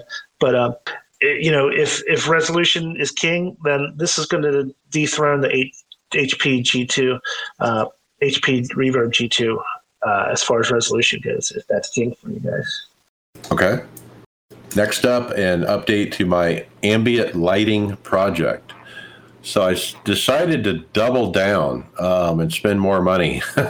so I bought, uh, I did find some Philips Hue bulbs eventually um, that will fit in my ceiling fan above. And uh, I bought three of them because it takes three and they're 50 bucks each. So that was 150 bucks. So I already spent, you know, 140 and then I spent another 150. Um, but I like it. And so the other change I did is I took the LED strip that I had mounted on the ceiling above me and moved it down here below my triple monitors. And I kind of have it taped, but I'm going to Velcro it. But it's basically running uh, as a strip along the, the bottom of the left, center, and right monitor. And initially, it was pretty bright as you're racing, but it, it works. And, um, you know, I was telling Brian, you know, as we were racing the other day, uh, it's kind of bright, but guess what? We're in the sun. We're racing in Texas at, COTA. It is bright outside. And, and so it does give an ambient lighting effect. And um, it, it was neat to have it not, you know, real visible in front of me, uh, below the monitors having it, you know, in my peripheral vision, so to speak, um, really has increased the effect um, more so than I had before. And so I think I'm liking it. So that's why I ordered the Velcro, and now I'm going to permanently Velcro it to the bottom of the monitor. Um, and what a look the room has with the overhead lights matching uh, the strip that goes below the monitors. It really gives it a neat look when I'm not racing.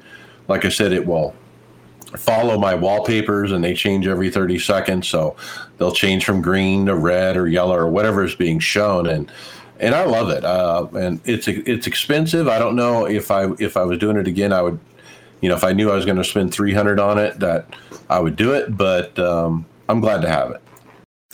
So, ha- have you tried uh, that that track that's in France that you love running at night yet? Yeah, I mean the dark dark tracks with no lights are really neat because it gives us like a almost a purple or you know whatever the dash looks like in the Ferrari. Um, the the one that David you kept telling me which one uh, what was it? Uh, Sebring was the one I was trying. Because Sebring is really dark but it does have some lights in certain sections uh, where there's like an overpass and it's all lit up. And so that's a really good test to kind of see um, it kind of go light to dark but the videos that the these people put out i mean i still haven't been able to match what they're trying to do what they've come up with um, and so it's a very subtle effect but i still like it So, in the next video that we're covering here, this guy thinks that switching to this type of force feedback is not just a subtle effect, but is a huge effect that should benefit everybody. Um, it's called iRacing force feedback, which is really confusing because couldn't you come up with a different name instead? Because if I see IRFFB, I'm thinking, oh, that's iRacing's force feedback. But you, you, you look at the video and you have iRacing's force feedback to IRFFB. Um, and I did not go through and watch the whole video, but he he shows how to set up VJoy, and he's it's basically uh, a review video of the IR FFB, and he states his last section is actually entitled "Why Everyone Needs This." I tried this like uh, either last year or the year before. This thing is a pain in the ass to set up, and I didn't notice any difference. I think Chris Scales had tried this before too, and he was having issues with software and and his, his wheel getting all messed up. So just just stick with the real uh, iRacing force feedback. Yeah, and there are a whole bunch of steps, and you have to make sure you do them in order. And if it if it messes up, you have to restart this and restart that in the right order. Uh, it didn't sound convenient for sure. Definitely a pain in the ass. Yeah, this was sent in by a listener, Jason Bose, and um, I don't know if he's saying he's trying it or he's wondering if he should try it. But I, I don't. I have never used it. I have heard of teammates using it before, but I don't know if there's any on our show. Like I said, I think Chris and I tried it, and uh, we just went back to the normal thing. Right. Right, Greg. How about some other software? Well, I can. I'll, let me take this. Uh, like, this is actually a, a new beta for Dre, D-O-R-E. People call it Dre, but it's the digital race engineer. So it's kind of like um, it's kind of like their version of uh, of uh, Pit Crew, where it can give you uh, feedback during a race. It can make adjustments to your car and all all kinds of stuff like that. So they have a new beta coming out, which is uh, supposedly a, a, you know a new upgrade to the system. Um, so I do know that I thought Dre was free, and you had to buy the voice attack, which is like the uh, right the uh, vo- voice recognition part of it. So it's it wasn't a whole lot of money to get the voice attack, um, and uh, yeah, I I um I do use Crew Chief. Um, Dre did work really well when I tried it, um, but I don't know for some reason I just didn't like those computerized sounding voices. I, I, I like the I like the voice on the uh, crew chief where it's like a real person's voice and has some you know some humanity to it. You know what I mean? It just to me it seemed feel felt more realistic. Although I know a lot of people love Dre, and I think it, uh, in my opinion, it probably is a better um, system than uh, crew chief. Just I had a hard time listening to Stephen Hawking the whole time. So, so you can't get the Dr. Dre voice pack. That would be cool. Yeah, I've tried this before. It's been a couple years. Um, you have to buy the voice attack software, then you get the digital race engineer. I think there's a free version and a paid version. Um, and what I remember of it is you really had to know the exact phrase to say to trigger what you wanted to trigger. And so, in the heat of the moment, I could never remember exactly how I programmed it. And that's what it really comes down to. If you spend the time to dial it in and program it how you want it perfectly, this is really good software, but you really have to spend time on it and get it just perfect. Um, uh, this new beta was just released. Um, as far as what's in it, um, there were a few things that were changed. Um, I don't know uh, enough about the software to really tell you about it, though.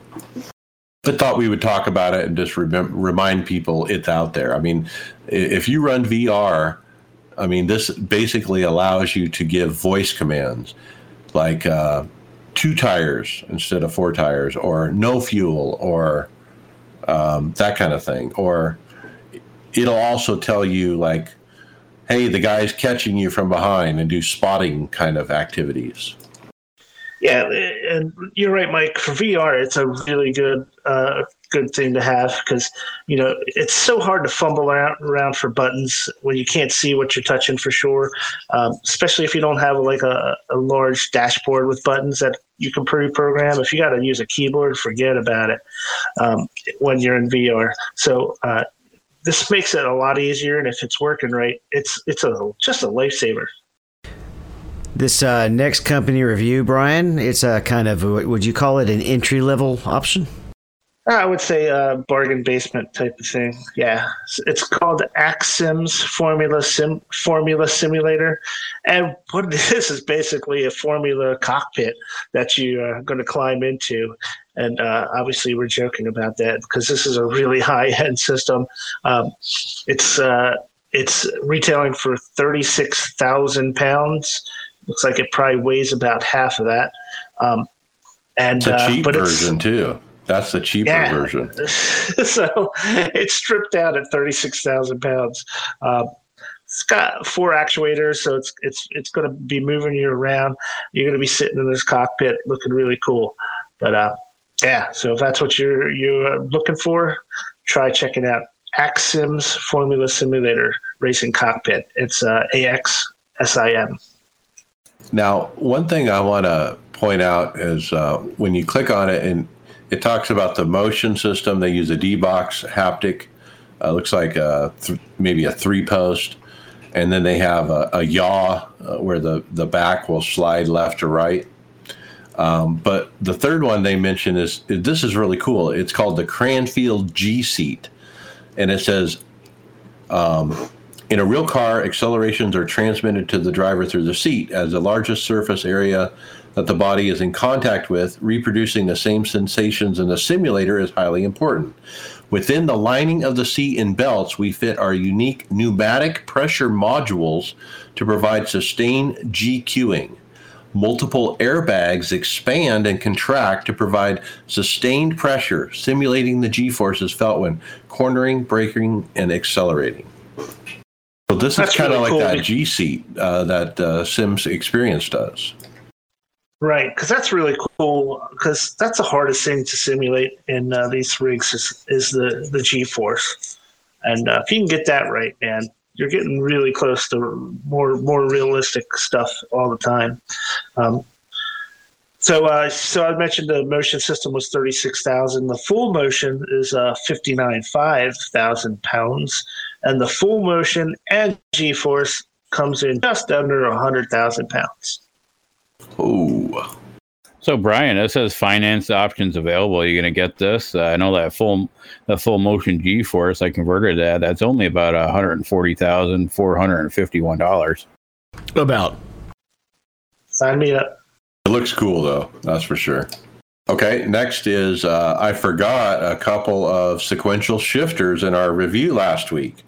Um, man, we get all these people on this team that tell me what I forget, and we still miss some. So we're going to go through a couple that I found uh, that I realized we forgot. One of them was Derek Speare Designs. Uh, he has a pro sequen- sequential shifter, and it's three hundred dollars. I like this one because it's tall and big, and the base is fairly small. Um, it looks like it's 3D printed almost, though. I was gonna say that it looks like 3D printed, or that's a really good looking metal. Yeah, but 300 bucks, so yeah, not not too bad. Derek so- Speare Designs has a good, uh, you know, they they make good stuff, I was gonna say um, if it's three hundred dollars, I hope it's metal. right? And then the uh, Brian, there was another one. Yeah, there's uh, the SimWorx sequential shifter. Um, it's S I M W O R X, and uh, this comes in at 560 AUD, which I'm assuming is Australian dollars. Um, Yeah, not sure what that what that translates to in American dollars. This one is uh, again a nice tall shifter. It's got a nice big um, cushion knob at the top, which looks really cool. Uh, it looks pretty easy to mount. It's got a compared to the Derek Speare design, the box that the uh, the actuator box inside is is quite a bit bigger. But I think you can probably probably mount it pretty easily still because it's got a nice uh, nice base plate with some uh, holes in it for mounting. yeah, it looks solid. It's metal, and um, I I like this one. I mean, it's got a good look to it. It's the billet CNC machined alloy, is what they call it. Yep. So, uh, so there's two more options, guys, if you're looking for sequential shifters for that next gen car coming up. So, uh, I think uh, between last week and this week, we really hit quite a few of them. Gave gave uh, our listeners here lots of different options to think about for uh, sequential shifters. I was debating about getting one. That's why I put it on the on here to talk about anyway. And I'm kind of thinking not, especially after running COTA. You know, running COTA this week, you know, I tried to imagine taking my hand off the wheel and reaching over and shifting every time I need to shift. That's not good for me to take the we- my hand off the wheel. I need both hands on the wheel, and I'm pretty much happy with the paddle shifters. And I don't know that I, even if I had a sequential shifter, that I would be using it this week. And then when we're on an oval, I mean, you just come up to fourth gear and you're done shifting, right? And so, do we really need it for ovals? Well, I expect that you may be shifting quite a bit next year when we go to the five speed. Right, going back and forth between 4th and fifth, kind of thing. Yeah, and it's not so hard to, to reach down there. I already have mine in sequential mode, even with the four speed. Uh, and yeah, you just you just most of the time you're heavy downshifting, you're you're keeping the wheel straight anyway because you're you don't want to turn the wheel in a heavy braking zone. And then when and it's kind of the same thing when you're upshifting. The wheel is almost straight anytime you're really going up or down the gears. I was going to tell you last night, Mike. You, you probably need to turn your force feedback down if if you if you could take one wheel or one hand can't take one hand off the shift. Yeah, There's that maybe too. that's it. So, whenever we're trying out kind of our different resources for sets, uh, it's always interesting to know how they're running. Uh, one good way that you can figure that out, which is really handy, is this little app called the Stint Analyzer. There, we have a link to his uh, iRacing Forums post, as well as a YouTube video where he demonstrates how to use it. And this looks like very handy because it will track both your hot laps as well as five lap averages, ten lap averages, and so. And you can you can even use it as you're testing and making changes on a setup, and you and use it as a way to see what your setup really did, instead of having to go through and type in all of the lap times to get your your 10 lap and your 20 lap average. Because you know hot lap just never really tells you what the car is going to do.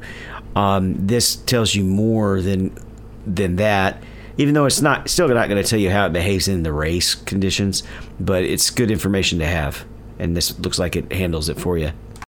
It's pretty cool. I mean, it gives you the data of what happened in the pra- like the practice or the race, uh, all the drivers listed, their their times and whatnot. But then what what's really handy is that you know, five lap average, seven lap average, ten lap average, fifteen lap average.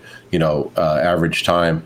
Uh, and kind of see who's good on longer runs, who's fallen off, who's not fallen off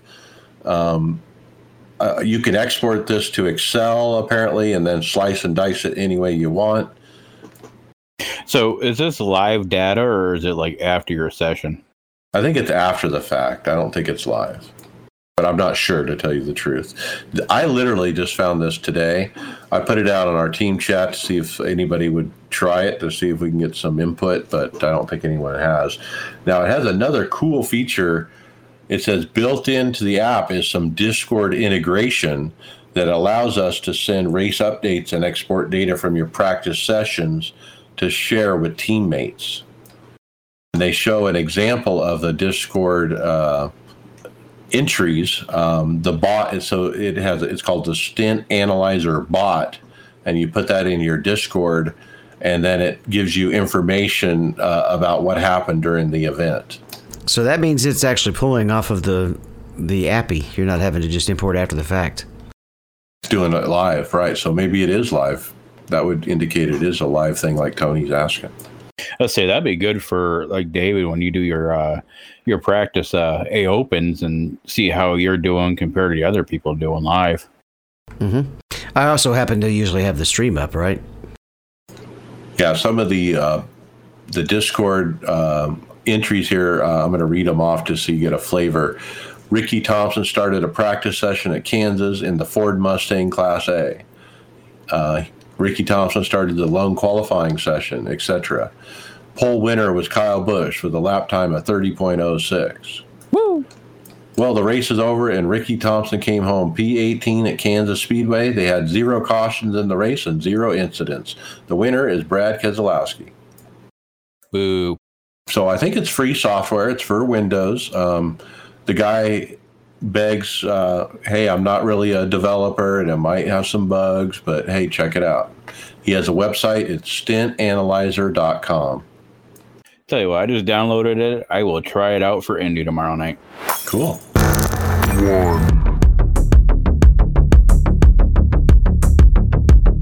And with that, we're going to move on to results. So let's get to it.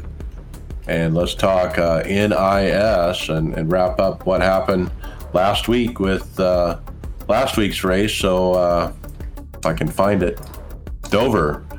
I got a DNF. Uh, man, uh, I got a meatball because I got wrecked on the last lap uh, because some other fools that can't control their car. I had a top 10 going. I was in the top 10. But I, can you believe it? I mean, last lap, you get wrecked out like that, not even be able to finish the race. Um, I didn't even see what position I got. I was mad. David, P9. Yeah, I was really good on the long run. I don't remember or didn't put much more information in that. It was good to have the P9, had a strong car at the end. Uh, good points day.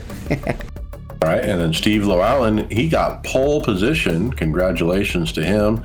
Uh, he did leave some laps there at the beginning, uh, but got taken out early. Uh, sorry, Steve, your luck is bad. Looks like Tony Groves also had pole. Don't have any other information after that. I'll say he didn't run um, NIS. He ran ND with me. Oh, that's right. So that must have gotten put in accidentally. So let's move on to Sunday Open. Uh, David P11. Yeah, I probably would have. This was a top split run, I think, I believe, and I probably would have gotten a top 10. Uh, but we had a caution come out right as I was running like P8 and was about to get lapped. Um, and here comes Garrett Manes, and he's like, "Ooh, y'all lucky." And I, me and the guy in front, who were both, you know, just struggling to still stay on the lap, we had to really rush to get back to the pit stop, and he spins and blocks the entire pit entry, and I end up with uh, 90 seconds of damage on a yellow flag pit stop. So P11, uh, you know, it ruined his race a lot more than it ruined mine, uh, but still, overall good result. All right, Tom Dreiling, uh, P. I don't know. Was trying some crazy tire ideas to keep an extra set in case of late cautions. I got taken out from some net code and a driver that couldn't wait. Sunday fixed. Uh, I didn't finish the Dover race.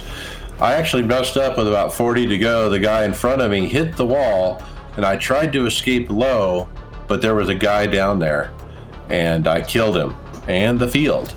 And uh, yeah, I, you know, I didn't feel too bad about it because it, I was the guy who hit the wall. You know, I was just trying to miss it. Um, but uh, yeah, you got to leave an escape route, I guess, even at Dover. And Brian P. Wrecked. Yeah, I actually wound up back on the track after a wreck and finished 19th, which actually kept me from dropping too much points. But um, boy, this race was an absolute S show. Uh, probably there were two big wrecks within the first laps, um, and I got caught up in both of them. Had a terrible qualifying, so I started, you know, mid mid back, midway through the field, and uh, just got caught up in wrecks. I took a ton of damage, um, and uh, just wound up sitting on pit road for 10 minutes getting stuff repaired. Came back out and managed to just get P19 just through distance, really.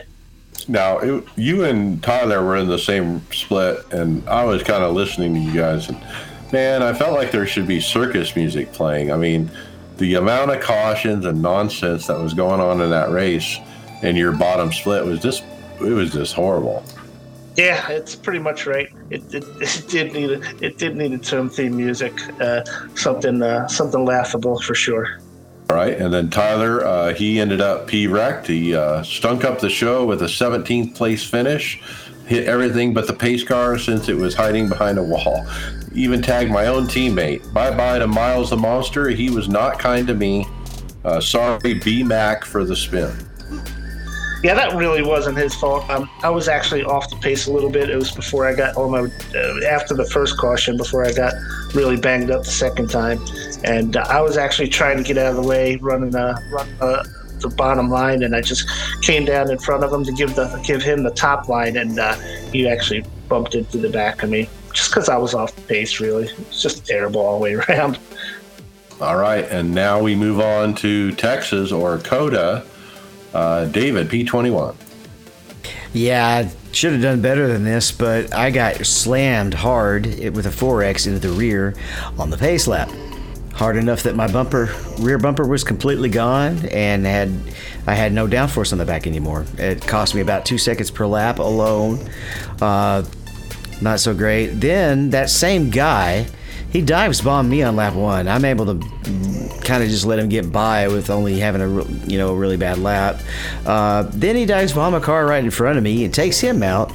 And then he spins himself out, and he ends up finishing last, all on lap one.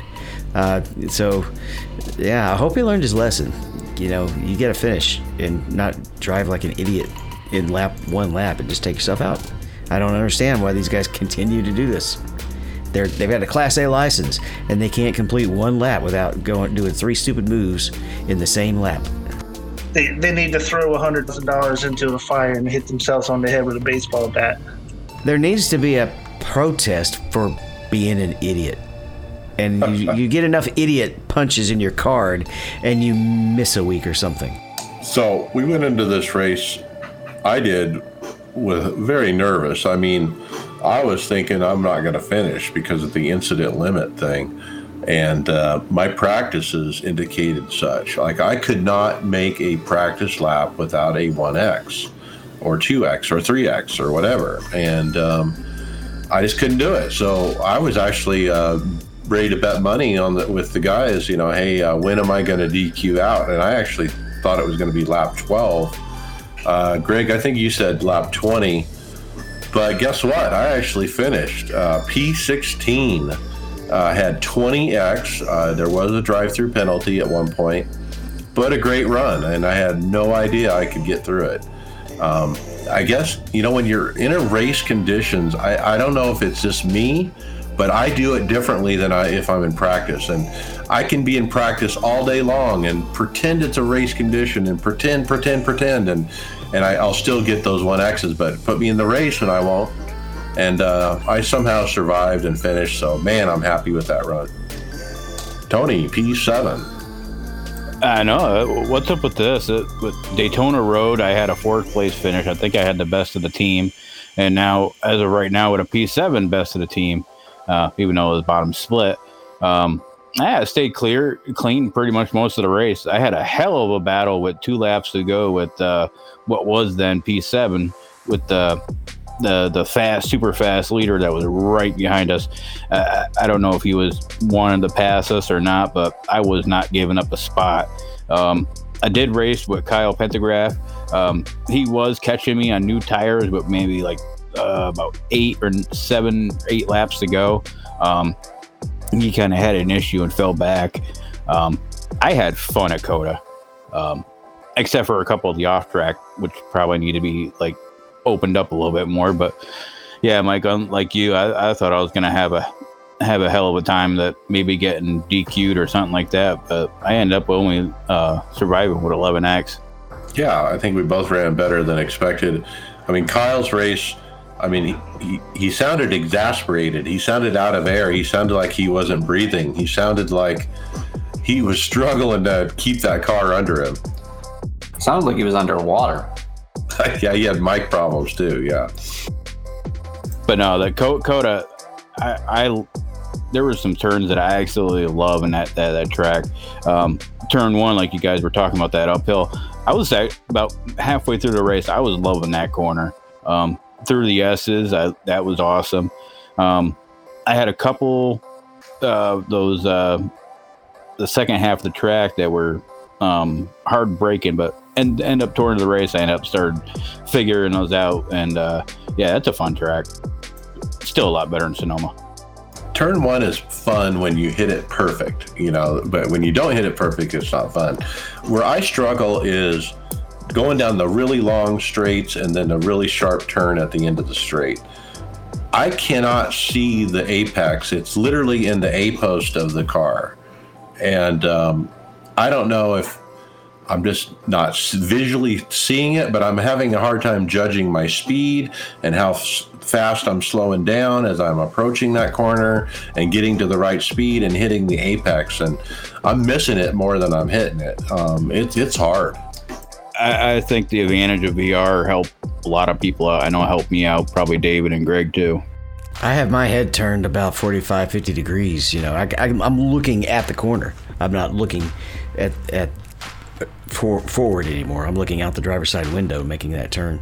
Yeah, you're basically looking above the uh, the mirror on the on the driver's side uh, to see where you're you're turning into, just to try and find it. And then if you got if you're racing somebody in those big sweeping wide corners, you you're looking both ways. That's VR definitely helps at a track like this. I think you're right. I think I'm actually at a disadvantage with the triple monitors. Um, like I said, with the A post thing and issue, uh, or uh, like you said, if I look above the driver's mirror, uh, I can, or the side mirror, I can see where that corner is, but it's almost too late at that point. It, you know, when you get to see it, it's almost like a blind corner the way it it's laid out. But anyway, I ran today. I was uh, surprised by the run last night, so why not? And I guess what? my results in. P10. Yeah, Greg, why don't you go ahead and tell us about your race? I didn't have it listed here. Yeah, I forgot to put it in. Um, I finished P10 there uh, in the same split that I was racing with David there. Um, I qualified P9 and I finished 10th. Uh, basically, just had what did I call it? A Sunday drive last night. Um, the sets, the set was okay. It, needs it needs some work on the front end. It wasn't uh, didn't have a lot of grip uh, near the end of a run. So, but uh, I made it through and was able to get a top 10 out of it. Normal road course racing for me. Well done. Yeah, I got a P10 today. Um, there were only 22 cars in the race, though. Um, there were 40 something drivers for today's NIS race. So I think there were two splits, and we were bottom split. And I qualified 14th. I was 10th by lap one, by the end of lap one. I, I, I ended up spinning off a few times uh, by myself, but recovered pretty quickly. Um, I did get a drive through penalty for too many incidents with four to go. I was 16x forever. I, I was just like, oh my God, if I can just get through this without getting 17, I'm going to have a. I think I was running eighth at the time, but uh, I ended up getting it. And so I had to go through the drive through, and I'm like, oh my God, I'm to fall out of the top 10 now. But guess what? I think I went into the drive through penalty ninth and came out ninth with 10th right behind me. And so I had enough uh, time cushion on him that uh, I was able to beat him out and not lose any positions. And so the pressure was on at that point um, to not screw up and let him get around me. And um, I didn't. Uh, there was another guy who was behind him who was faster who got around both of us. And then that put me back to 10th. But hey, a top 10 at a track I didn't even own, you know, four days ago. Hell yeah, I'll take it. Let's talk fixed Indy 500. Uh, Tony, you were the man. You tried it a bunch of times. Yeah, I tried it Friday, Saturday, and Sunday. Uh, Friday, I ended up uh, probably the best race. Um, top four all race. About 75 laps to go on a restart. This car is two laps down. We're going into turn one. I kind of get loose just a little bit, and he runs me over and destroys me.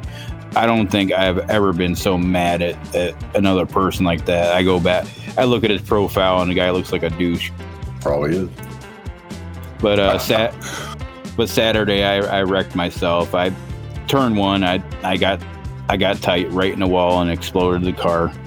Um, Sunday, another another wreck. Um, I actually came back for being two laps down because I ended up screwing up a a pit road, I accidentally hit the pit limiter button and I sped, and uh, that it, somehow I ended up getting another penalty. Oh, uh, the first penalty was um, uh, there was an accident. There was a car that was slowly making its way to pit road, and just before uh, um, we get to pit road, I go in the pit and he like slams on his brakes and gives me a black flag. Then um, but not.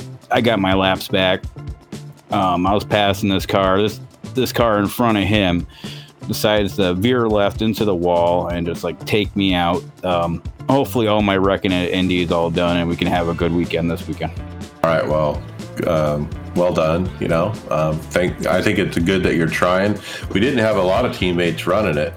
Um, To finish up Indy 500 stuff, Pacific Majors, we have Tom Dreiling listed as P12. Got into an accident on lap one, used up his one quick repair, had to play defense the rest of the race. Was able to miss everything around me. I'll take the 12th place finish. All right, Fast Track Sim Racing League. Monday nights, I got P11. I ran a three stop strategy when most people ran a two stop strategy. I thought it was going to pay off, but it didn't. It was caution free race. Brian, uh, you got P uh, P15. Yeah, I did do a two stop um, strategy, and uh, yeah, I just was too worn out by the end of these long runs. Once once you commit to that strategy, you're kind of stuck with it. So I think I would have been better off doing a three stopper because I was just so slow. I mean, by the time you're down to, you know, 66, 67, 68 laps, man, you're just not moving. You get off the corners, you can't do nothing. So, uh, yeah, I would, I'm not the fastest at Dover. It's not my best track by any means. And uh, so I just stayed in it. Uh, it was a clean race, though, it, other than an early mess up just because of somebody um, glitching the, the whole race stayed green the whole way. That's pretty crazy. At Dover, after that race I just had Sunday night, it was unbelievable. It wasn't like this whole different game. Yeah, it, it, Dover's tough when there's no caution. I mean, you, you're just worn out, you know. And uh, I, I like doing the three stop over the two just because I'm passing cars, you know, uh, typically, um, or they're passing me, and so we're on totally different tires. And you know, Brian I'd see you coming and I'd let you go, or I'd be coming on you and you'd let me go, and and it, you know, uh, it's kind of fun. Yeah, it was a, it was a lot of fun because um, when you have like half the field on two different strategies, uh, you know, the closing rate between cars on old tires and new tires is so fast. It's really hard to believe that there wasn't just a just an easy, simple mistake. You know, just somebody came up so fast I didn't see you coming, caused a wreck you know, that kind of thing. But man, state green. That was pretty impressive. Um, the car count was a lot higher than last week too. I think we got up to the mid 20s this week compared to like 16. I think was last week. Yeah, and change is coming. Uh, Mike Morley said that they are changing to the next gen car, and so he's going to come back racing. Uh, he said, and then Greg, you're going to join us too. Yeah, I I got a little bit more time. Uh, coming up on the weeknights now since I'm switching jobs. Uh, I'm, I quit my job and finishing tomorrow, and I'm starting a new job where I don't have to start till about six o'clock in the morning now instead of the two a.m.s where I've been recently. No more wood. No more wood. What are you hauling? It'll be bricks this time. Bricks and masonry. Well, that's a heavier load, huh? All right, let's talk uh, Tom Dreiling Premier Race Network Cup uh, league. Guess what? He won P1. Congratulations. Qualified ninth. Didn't did not have didn't not have get off speed. Guess that's been my season. Was able to work myself to the lead just before lap 50 when the top five guys decided to make a three pit stop race. My long run speed was great, so I decided to do the two stopper. I was able to lap the field and take home my second win of the season. Lap the field. Wow. Tony, tell us about the uh, Aftermath Truck Series. Oh, just like just like we do on the Aftermath, we we don't pay attention to our uh, sponsored series, but uh, Josh Robinson at 23 won the won the truck race at COTA. Uh, Dwayne MacArthur won uh, second, um, and Eddie Jones finished third. All right, well done. GridFinder is your go to source for finding your next sim racing league. Currently home to over 450 leagues across all gaming platforms and across 10 different racing sims, including over 80 iRacing leagues. Filter your search by racing sim, car class, race day, and region. Finding a league to fit your schedule has never been this easy. Visit www.grid finder.com to find a league or upload your own. Grid Finder Gridfinder.com, the home of online sim racing leagues. And with that, final thoughts, Brian Maccubbin. Um, I'm gonna have a new product that I'm gonna be putting on my rig. I'll catch you guys up on it next week when I get it installed. What? I've had it for yeah, a couple. I had a couple weeks, and I've just been too busy to really work on it. Um, but um, I'm going to fill you all in on it. Steve Thompson from OBRL told me about the product, and uh, I, I, picked it up. It was actually pretty inexpensive, relatively speaking, under 50 bucks. But uh, supposedly, it makes a big difference in VR racing. So uh, I'll fill you in on that. It's I'll give you a little hint. It's called uh, motion compensation. And uh, I'll give you a little heads up on how that goes, installing it, and, and what it makes in the in the rig. Ooh, exciting! Is that the thing that Scales was talking about too? I'm not sure. I don't remember him saying anything about it. It no. might have because he's. I say the thing Scales was talking about is uh it, I guess increases the the resolution a little bit more in your VR. Yes. Oh, okay. This is right. I was confused different. on which product it was. Yeah, this one you buy a little uh, actuator that um uh, not an actuator. It's like a, a sensor that that can that can sense nine different degrees of motion, and uh, you hook it to your computer. Uh, there's some uh, software that's involved with it, and it compensates the motion of the rig with what you see in VR. So it's motion for your for your VR headset. It's kind of like that. Yes. Okay. You sure you, sure you don't want to buy that uh, hundred and fifty thousand uh, dollar the the formula rig? He needs the airbags. So. All right, David Hall. Final thoughts. Yeah, hopefully we can still a good finish here at COTA and or Indy. We'll see how it goes. Uh, that's about it. All right, and Greg Hecktus, final thoughts. I'm just uh, I'm looking forward to getting back and racing more here. It's been tough working the sh- schedule I have been, and now uh, now it looks like I can get some more time on here, and it'll be good to work with Morley on some making some sets here and uh, for both uh, cars and go f- go further here. I just want to just want to get back streaming all right, welcome back. Uh, congrats on the new job. Tony Rochette, final thoughts.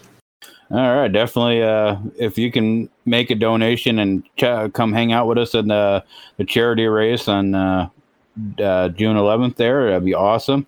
Um, I'm done with COTA for for the week. I wish I would have been able to start earlier today, but I couldn't. But I'm gonna attempt maybe two or three more indies this week. Um, I need to back up that Indy 500 win that I had last year, and I had no milk. Yeah, go get it. I think you have a good chance uh, tomorrow. So I'm going to run with you if I can get my wheels sorted. Uh, my final thoughts is yeah, I'm about ready to spend 50 bucks. I'm going to go uh, sign up for Kyle's uh, iRock iRacing League. Um, and I'm going to uh, send him $25 so I can win that Track Time Entertainment 8020 rig because I want a new rig. And then I'm going to spend $25 uh, at the uh, K9 uh, charity. What was it called, Tony? The Project K9 Hero 200. And there you go. You can win that and get yourself some spotter lights. Hey, uh, did we get a, a doggy name on our car again, like last time? Uh, or is that something we just did? That's something we did. We kind of had like the iRock paints last year with with uh, with the dog's name. Um, the thing with what I figured to be kind of cool is you can go on the site, you can find a dog and do your own paint job, and that'll get you ten bucks if if you're the best. Definitely doing that. There you go. Let's let's all get dogs on the car. Perfect. So yeah, I'm going to spend fifty bucks. Uh, I think it's a, a money well spent. Um, yeah, and also, you know, COTA, man, I'm not a road car driver and I don't pretend to be, but I somehow survived that race and and performed better than half the people in it, you know, and uh, and that was surprising to finish in the top half and get some good points. In fact, the 16th place finish uh, got me more points than the 10th place finish. Um, and so that tells you about strength of field and that kind of thing. So excited, uh, surprised. I'll try the Indy 500 and uh, we'll see what we can do there. And with that, we'll see you on the track later.